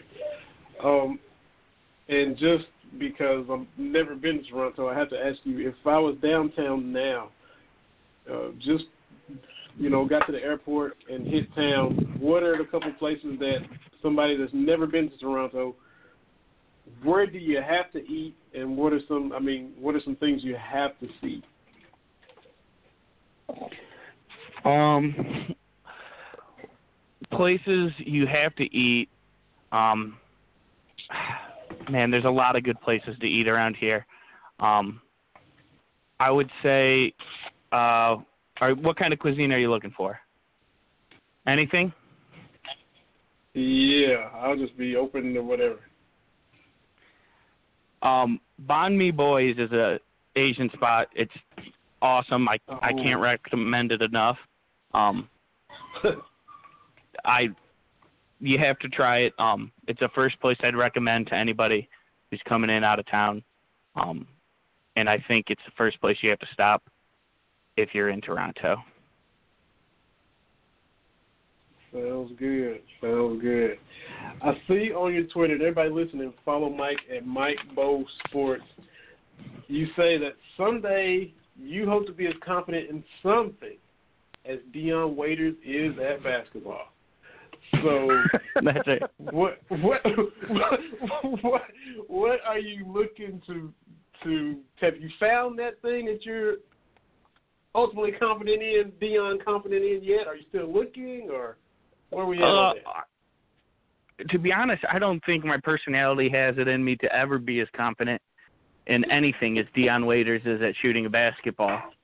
So it's my goal to become that confident, but I don't know, man. That just I don't know if that's in the cards for me. Yeah, that's confidence overload. That was I could I said I got to ask him about that. When we followed each other on Twitter earlier, I was cracking up, man. but to having said that, you know, you say Toronto Raptors co-expert for RaptorsRapture.com. That's that's kind of confident. I mean, that's that's that's coming across a little confident. You say I'm one of the experts on Raptors Rapture, so you're you kind of on your way, maybe. Yeah, baby steps. I think I'm progressing through a, a nice development to become Dion Waiters. All right, there you go. So, you know, we see you out there on the court in Toronto. You shooting jumpers, and you just turn around and run down the court with your hand raised up. Yeah. Follow through, still going. That's, yeah, yeah. Like Nick Young, though, probably more likely than Curry. Absolutely. TB, I got along with it, man. Did you have a couple questions you wanted to ask our man Mike Bossetti while we got him on the line? Well, I'm a uh, longtime Expos fan, Montreal Expos fan, so I have love for uh, Canada. I've been there several times. And is my question is in Toronto, I know that it's hockey and then everything else in Canada, but it seems to me like the Raptors you know, we look, we've seen the Grizzlies leave town, and and you know, my Expos have gone away. But it looks like Toronto has really embraced the NBA, and they've had some really good teams to root for. But I just think even in those lean years, it always appears to me like there's a really good fan base there in Toronto. Yeah, I think it's definitely something that I've seen grown too in the past. I mean, even the past couple of years. I think the "We the North" slogan has, I mean, as much as a marketing campaign can, has really helped fan base and kind of given them the identity of not only Toronto, but it's really being Canada's team is kind of what they're selling. And I think that the fan base has really grown to. I would say the Raptors are the second, uh, the second team here in Toronto over the Blue Jays at this point, and I think that they really have grown just even in the past couple of years that's and that's surprising with the Blue Jays having won some World Series. I'm surprised to hear you say that even the Raptors have kind of you know surpassed them a little bit. That you know that that's pretty interesting. Yeah, back to back. Um, just in the '90s, not too long ago, but and perhaps it's a younger crowd, but I think that you get these playoff games where you see the people lining up outside the stadium. Just, I mean, it's a giant capacity crowd outside the stadium to watch the game, and it's just nuts. And it's really been kind of a remarkable turnaround. And I, I think that the NBA obviously made a great choice in Toronto, and it's being paid off as now one of the bigger markets in the NBA. Yeah, and, and to, to piggyback on that, you see, you know, the DeMar DeRozans and the Kyle Lowrys, like they want to, they want to stay there they want to you know people want to go to uh, Toronto and want to want to play in that environment, which I think is is huge. That's what the NBA is really uh, all about. Yeah, and I think that's something you didn't have before with guys like Chris Bosh, T Mac, and um, Vince Carter, obviously wanting to go stateside and not wanting to be in Toronto. I think part of it is with technology, it becomes a little bit easier to communicate across um, country borderlines, and I think part of it is that the organization's just being run in a nice professional way, and Masai Ujiri has proven himself a competent executive, and when you have that, I think players more than anything want to win, and I think players think they can win in Toronto more than they ever did. That's great. As a Braves fan, I'm I'm I'm just gonna pretend I didn't hear y'all talking about those Blue Jays World Series because you know I'm still not over 1992, so I'm gonna act like I didn't hear that, but it's all good. I'm kidding. I'm, I'm kidding. Um, but it is the the fan base. It is awesome when you see those playoff games, and when you see all the people outside, no matter what the weather is outside of the Air Canada Center, just a just a party, just a mass party of people watching on the big screen, you know, uh, in those postseason games. It is, you know, uh, it's infectious, and you can tell that, that they definitely love it. Yeah, I mean, if you can't stand cold water or cold weather, you're not a real Canadian. So, um, they have to come out all types of weather. But yeah, I mean, it's it's really something when you see as many people outside the stadium watching on a jumbotron as you have inside the ballpark. Absolutely. Well, Mike, definitely appreciate you taking the time to hop on the show. Uh, glad it worked out to have you on to give us some of that Toronto perspective as we look to see what the Raptors do entering into this postseason and see if they can uh, get that LeBron monkey off their back, get that kryptonite out of the system, and make a deep run into the into June, as everybody up there hopes they will. Yeah, yes, sir. Thank you. Hey, we appreciate it. Have a good evening. You as well.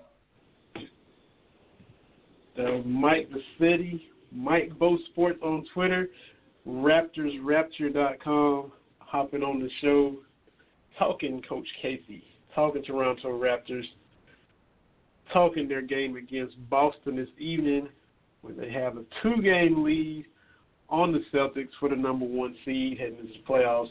They can pretty much lock it up if they beat Boston tonight. So, uh, good stuff for Mike. I appreciate. Him hopping on the show with us this evening. We got about 25 minutes left. And like I said, y'all y'all didn't have to bring up the Toronto beating the Braves in the World Series. It's all right. Uh, I'll be fine. Uh, but the Phillies fans feel it even more because Joe Carter hit that walk off to win it. So that's even more crushing than what they did to the Braves. But anyway, um, we got another food bracket to go to. We got NBA coming, like we talked about. MLB just starting.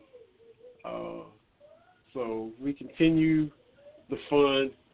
We'll take another quick break, and then we'll hop into the the uh, soul music bracket because uh, y'all know y'all who y'all who listen, you know, TB and I will talk some food, we'll talk some music. Uh, speaking of music, before we go to the break, uh, of course, you know, Malice and Mario, we always play their songs when we play have our little breaks. But our friend of the show, L Young, we had on a year or so ago from Louisville, uh, went to the talented the YPAS school, Terry, that you enlightened me on. Has a new album out, and it's got a lot of old school, old soul sounding tunes. Uh, I meant to retweet it, but he's been putting it out on Twitter. Uh, Wrinkle in Time is the name of it, so definitely want to check that out. And it didn't work out. I, I hate I wasn't able to, but he was just here in Nashville uh, a couple weeks ago, and which is about three hours or so from me. But he was doing the show, a concert, in the middle of the week, so it just did not work to go. If it'd been on a weekend, uh, would have went and saw him in concert, got to meet him and, and see the show in person. Uh, but it just didn't work. But uh, he did kind of come our way because he's out on the West Coast a lot doing his thing. But we definitely hope this new album has a lot of success. So congratulations to him. And as you and I know, the talent is definitely there because he can sing.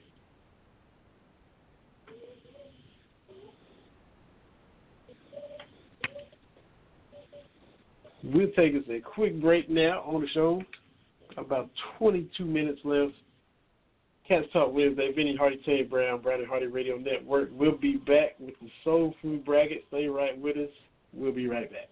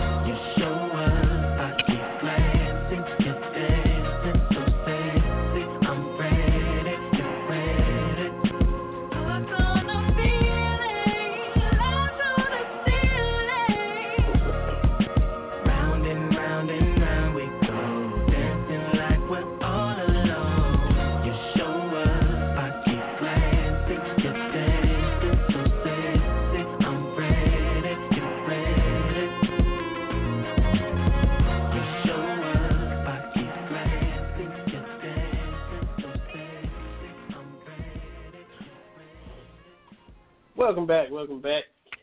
Cats Talk Wednesday. Vinny Hardy, Terry TB Brown, Brandon Hardy Radio Network, BlogTalkRadio.com.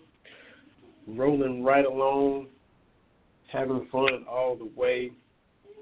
Gonna get to the soul music bracket here in just a second. Um, but a couple of news and notes from UK related uh, basketball, and then we'll get to the other sports as well. Uh, on a positive note, Marquis Teague gets another contract with the Memphis Grizzlies. Had a 10 day, uh, signed him on to finish out the season. So that is definitely good news. Uh, he has grinded, you know, played well, and played a key role in the 2012 national championship team. Uh, was with the Bulls, but has uh, been journeying and had a lot of different stops along the way. Uh, still had a lot of good things to say about Kentucky, as did Kyle Wiltjer and Daniel Orton and a lot of other guys. I think it was in the article in the Ringer. Uh, even though yep. the path hadn't been as great as they would have liked, they still look back fondly on their time at Kentucky. Uh, and even Daniel Orton, who you know was knocking heads and didn't leave on the greatest terms, look back, oh, that was you know the greatest time of his life. So congratulations to Marquis Teague on signing on with the Grizzlies to finish out the season. Uh, so there with uh, Andrew Harrison. So we got two cats there. Uh, Nerlens Noel with some knucklehead stuff. His vacation starts early because he is suspended for five games for violating the NBA's substance abuse policy. Um, five games left in the regular season. His suspension is five games, so his season is officially done. Uh, had some other little knucklehead stuff back when he was in Philadelphia with the house that was rented and beaten up and vandalized and not taken care of, and now you have another little situation where it's just not the best judgment, and it's happened again. So hopefully we can kind of stop going down that path uh, and and kind of quit doing those same little mistakes. So hated to hear that news. Congrats to Marquis. Hated to hear Nerlens with another little indiscretion again. But and what about A. Aaron? What about Double A. Aaron Harrison getting some run with the Mavericks uh, the other day? He's on his contract, and, and hopefully, you know, uh, he and Teague are able to parlay that into uh, you know some some structured deals in the NBA. So uh, you know it's March, and you got Aaron Harrison showing out. That's pretty much what he does. So I'm glad he's getting some right. glad he's getting some run at the at the NBA level. Uh, That's uh, right. Definitely glad for all those guys. And, you know, and, and, and Nerlens, come on, stop being a knucklehead. Stop being a knucklehead. Yeah, yeah, yeah. Just indiscretions and bad judgment. That's just gotta quit doing that. Uh, Malik Monk has had an up and down rookie season with uh, the Charlotte Hornets, but that baptism, as you coined the phrase last night against Chicago, cross court pass to him uh, at the three point line, horrible closeout, and he took advantage of it and went right to the rim. Had a guy contest, and he double pumps, and as he's going up, double pumps, and and just wicked finish at the rim, breathtaking finish at the rim. They're playing in the United Center, and the Chicago crowd still you heard oohs and ahs from all the Bulls fans in the Well- arena because it was that kind of a play. Well, if you you get dunked on like that, uh, Malik Monk, he he is now the sausage king of Chicago. He he is Abe Froman. He he is he is that dude right now. So so you got to give him got to give him his props and, and everything. And uh, he's just had kind of in Charlotte. I haven't really paid a whole lot of it, uh, but it just appears that his minutes, if you just kind of check his minutes played, it's kind of been a yo-yo kind of scenario. So uh, I know that he had to work a little bit on his defense and that kind of thing. But you would think that Toronto would need another dynamic scorer to go along with Kemba Walker, who surprisingly became the Hornets' all-time leading scorer uh, here this last week, which yeah seems weird to me. But then you're like, well, yeah, they've only been around for 30 years, give or take, mm-hmm. and you know, it's not like Larry Johnson played there forever. It's not like Alonzo was there forever or Glenn Rice. And you're thinking, okay, besides those guys, you know, who who would he be competing with for that honor? So it's just whenever I hear franchise, you know, all time leading scorer, it, I just get a little. You, you think it should be somebody that's had a, a lengthy career and not like well, Kemba Walker. so, but, but and he passed the great Dell Curry. Yeah, and he passed yeah, Dell Curry to get there. Sure did. Yeah. But I, so, yeah, I couldn't tell you. And you, you can see. Oh, you can see it meant a lot to him. He kind of got emotional in the interview and the post game, and uh, it, you can tell that that resonated with him. Absolutely. we got one bracket down in the first hour. Second bracket, you know, we did the soul food bracket. If you missed it, check out the podcast, blogtalkradio.com slash cats talk, or any of the downloadable apps, iTunes, Castbox, Stitcher, Player FM. Our little show is on every one of those. You can download, subscribe, listen anytime you like. But the second bracket miscellaneous brackets. It's March. It's March Madness just concluded. We're just now moving on into April. Uh, lots of things get made into brackets, and we have a Motown Madness Classic Single Showdown that Terry T.B. Brown found last week and put out on Cat Talk Wednesday Facebook and Twitter pages. And went through it again. We hadn't got to talk about them and delve into them, and so that's what we're doing now. And TB, what you got? And you know, we tweeted about kind of a lot of the artists that weren't on there. Uh, you know, Aretha Franklin is not on there. Um, well, well, this is this is just Bobby Motown Womack's not on there, huh? It, it's just Motown. It's not all. It's not also. It's just uh, Motown. Right. Okay. Okay. And uh, yeah. so some, but it's still a, a heavy hitting list. Yeah. So they don't have them divided up into different brackets or anything like that. Anything with any kind of cohesion, I should say. But when you look at it, uh, you've got a bracket, and there's there's some heavy hitters now. Superstition, mm-hmm. Stevie Wonder, This Old Heart of Mine, the Isley Brothers, My Girl by the Temptations, Bernadette by the Four Tops, Every Little Bit Hurts by Brenda Holloway. I Want You Back by the Jackson Five. If I Were Your Woman, Gladys Knight and the Pips. And Please Mr. Postman by the Marvelettes. Let me just say that Gladys Knight and the Pips, that was Mama B and Papa B's jam. Because we would listen to those old LPs or cassette tapes and whatnot. And, and, and Mama B, she don't get mad at me for talking about this, but she would be Gladys and dad, my dad would be all the pips. And I said, Dad, what are you doing? And he would say, Son, you got to find a woman and you got to let her be Gladys Knight. You got to figure out how to be a pip. And let me just say, there's a lot of truth into that little nugget of information that Papa B gave me. Sometimes you got to be the pip.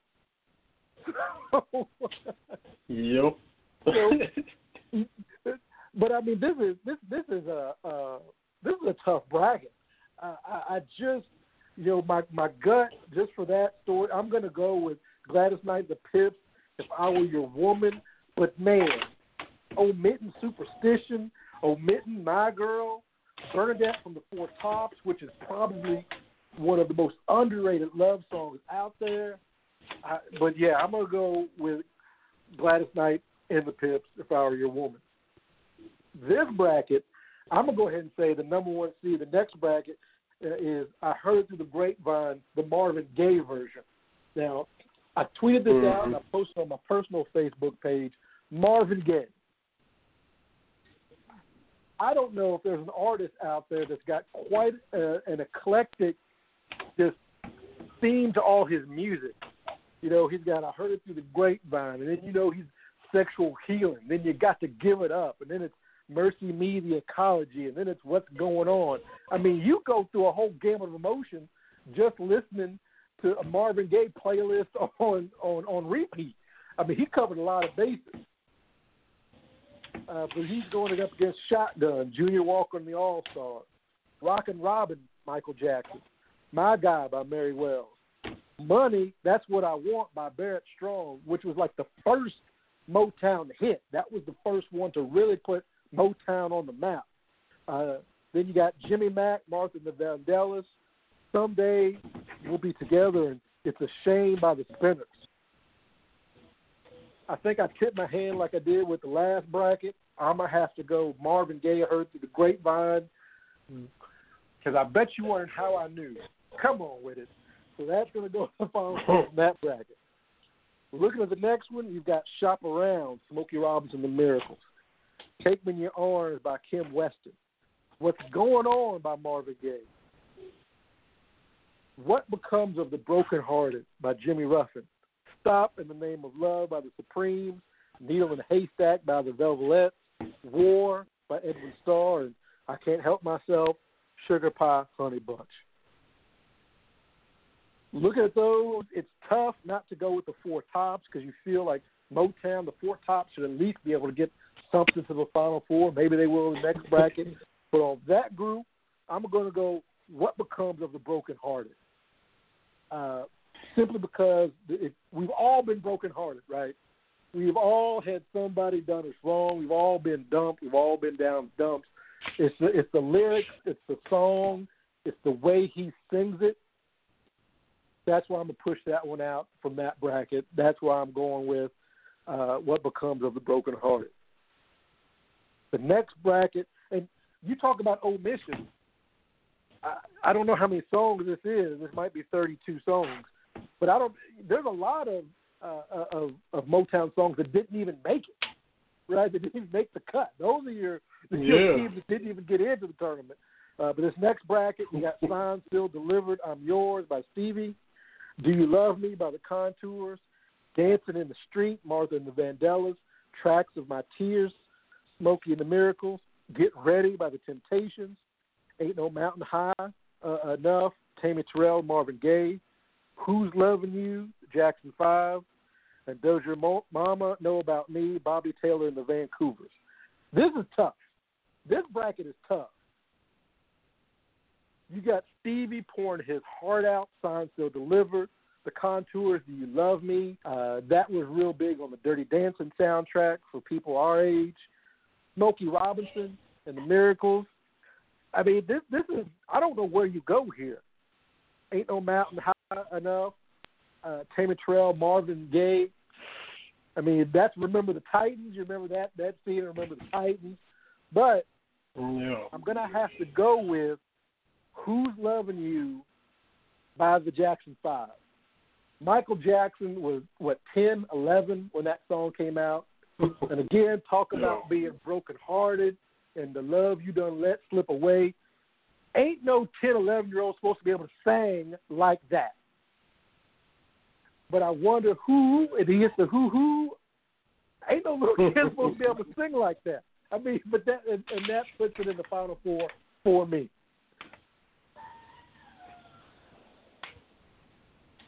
All right. I know I went. Oh, I went yeah. through all of them, but get, you got to get to your four. You got to get to your four. Oh, It, it is that's at the top left. tough. I, yeah, and and my mom was huge Gladys Knight fan, and if she was playing something and wearing it out, it would be Gladys Knight. You know, nine times out of ten, that's what if she's gonna put something in and wear it out, that's what mom was gonna put in. Uh, all kinds of records. Dad had all kinds of stuff, but that was if it was gonna be one for mom to pick, she was always playing some Gladys Knight. Um, and like the Isley brothers speak for themselves. So many hits, so many songs you could have put on here, but um, yeah, I'm I'm taking and the, Stevie Wonder. I would go superstition out of out of coming out of that region. Stevie Wonder. Uh, I mean, there's no wrong answer. I don't know. That one just resonates with me. I mean, look, if you if you heard that intro right now for the very first time, and you could still be like, "Wow, that man, that is something." And this this is 40, 46 years ago that he came out with this. So I mean, if, if for it to be as that bad now, pretending you just heard it for the first time, similar that to me is kind of like, um, you know, for the love of money, the OJ. That intro is timeless. It it, yeah. it it ages very well. Superstition is kind of that way for me. So I have it coming out of that region, going into the final four. Uh, go down to the bottom, like you said, it, it's it's hard not to go with uh, with Marvin Gaye. Heard it through the grapevine. His version uh, is great. My guy, you always uh, you can't be unhappy listening to My Guy by Mary Wells. Same thing for Jimmy Mack. Love that. Uh, Someday we'll be together. Diana Ross and the Supremes. That that is a, a strong one, but I had to go with "It's a Shame" by the Spinners. That song is my favorite Spinner song, and of course they got a, a great collection. Uh, if you remember, I know you do. Monie Love even remade it, where she rapped to it, and and she had the sample of it in the early '90s or late '80s. Um, when I was in grade school. So I go with the Spinners, Face and Stevie. Uh, on the other side, I I can't I can't find I can't have anybody knocking off Marvin and Tammy. Uh, the work they did together, uh, and the, ain't no mountain high enough comes out of that one, and that is loaded, like you said, a loaded bracket. Uh, but I got to go with that one. And up top, um, Shop Around, Take Me in Your Arms, What's Going On by Marvin Gaye. I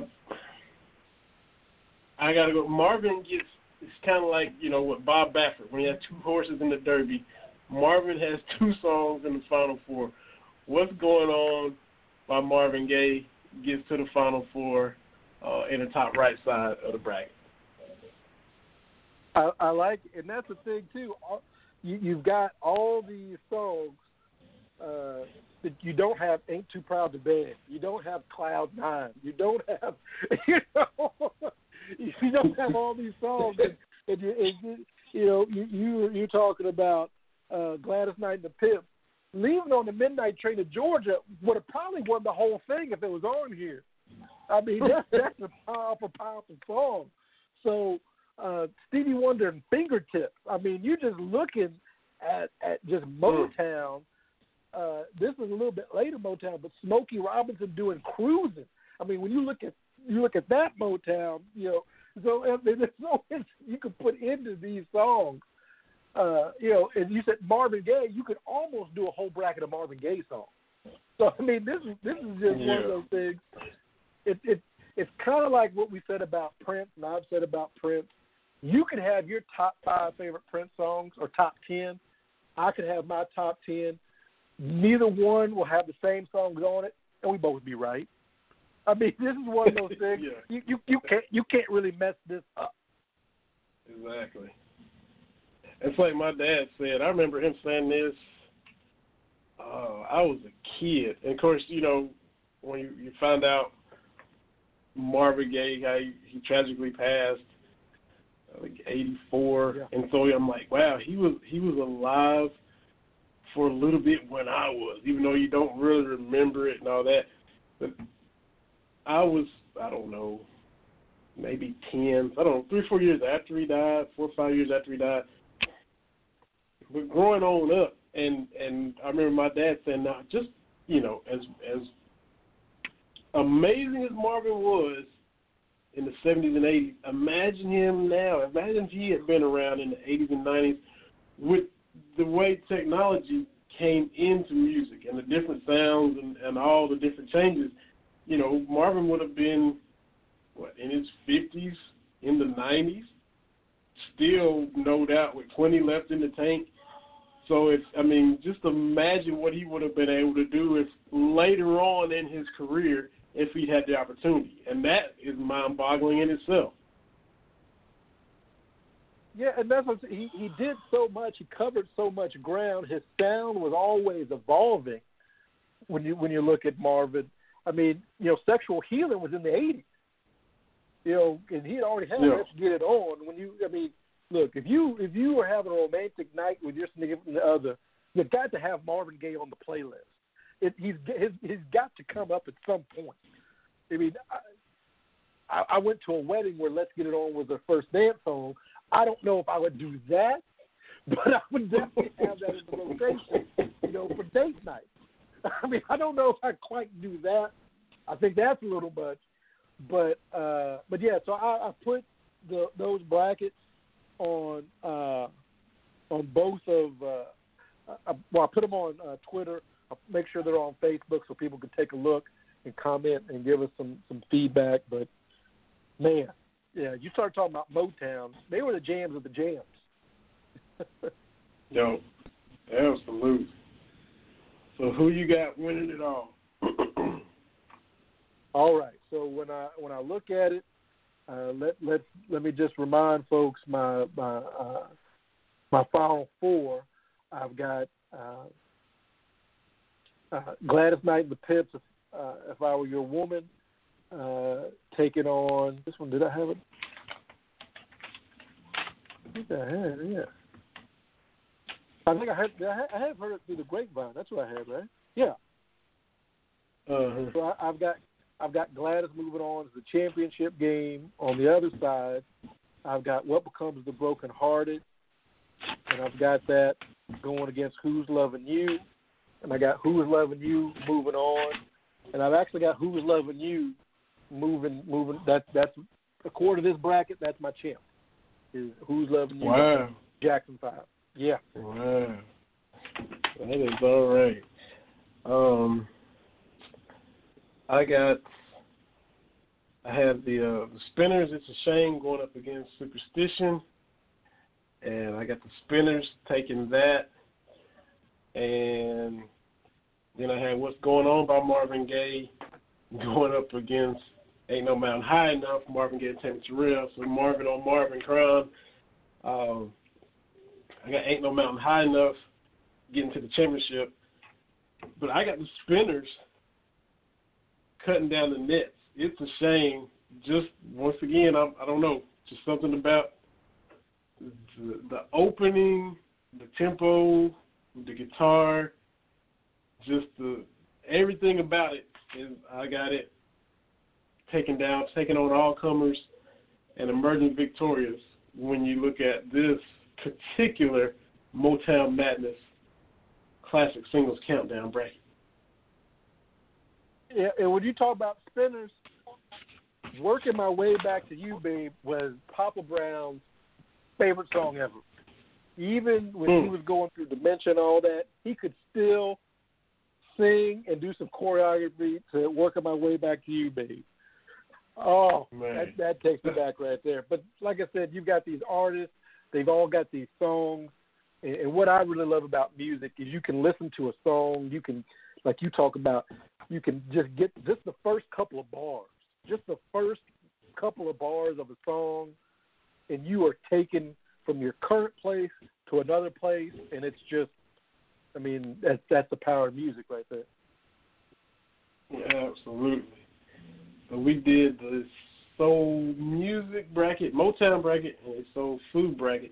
Speaking of soul food, before we jump off, where is the soul food place in Louisville?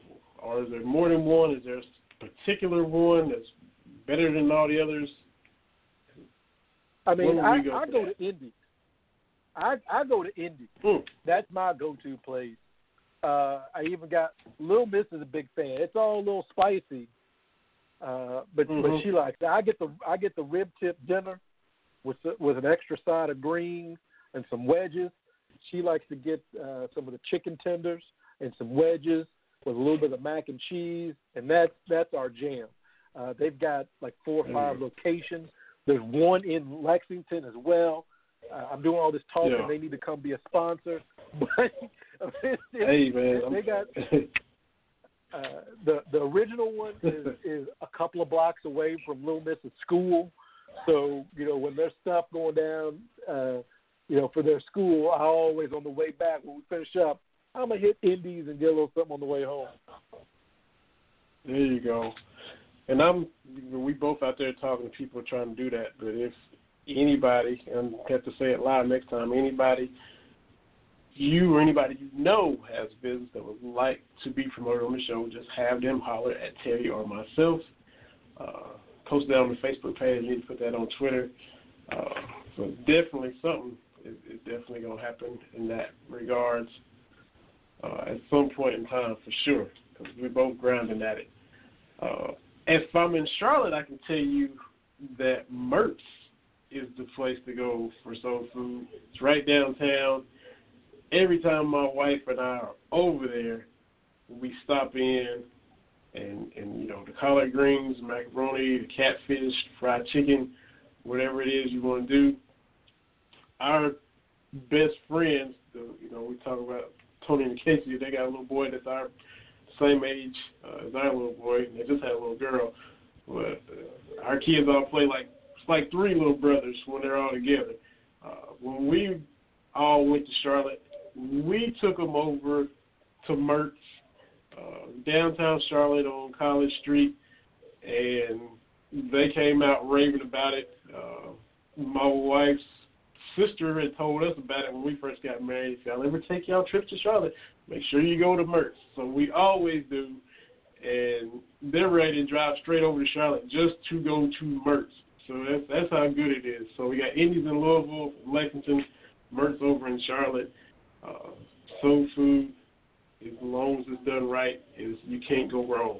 So uh, whether it's at a restaurant or you got aunts and grandmas doing it up on the weekend, you can't go wrong.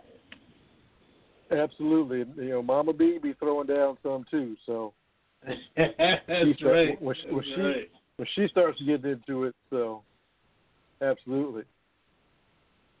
Yes, sir. Man, we've had a ball. Appreciate everybody listening. Appreciate Fred Owens and Mike Bossetti hopping on, talking Braves and Raptors, respectively. This time next week, we'll probably have a little more clarity on who's staying, who's going. I also have to work in some spring football because not this Friday, but the next Friday, the 13th, got the the spring game at Kroger Field. I'll take my boys up there uh, and check that out again.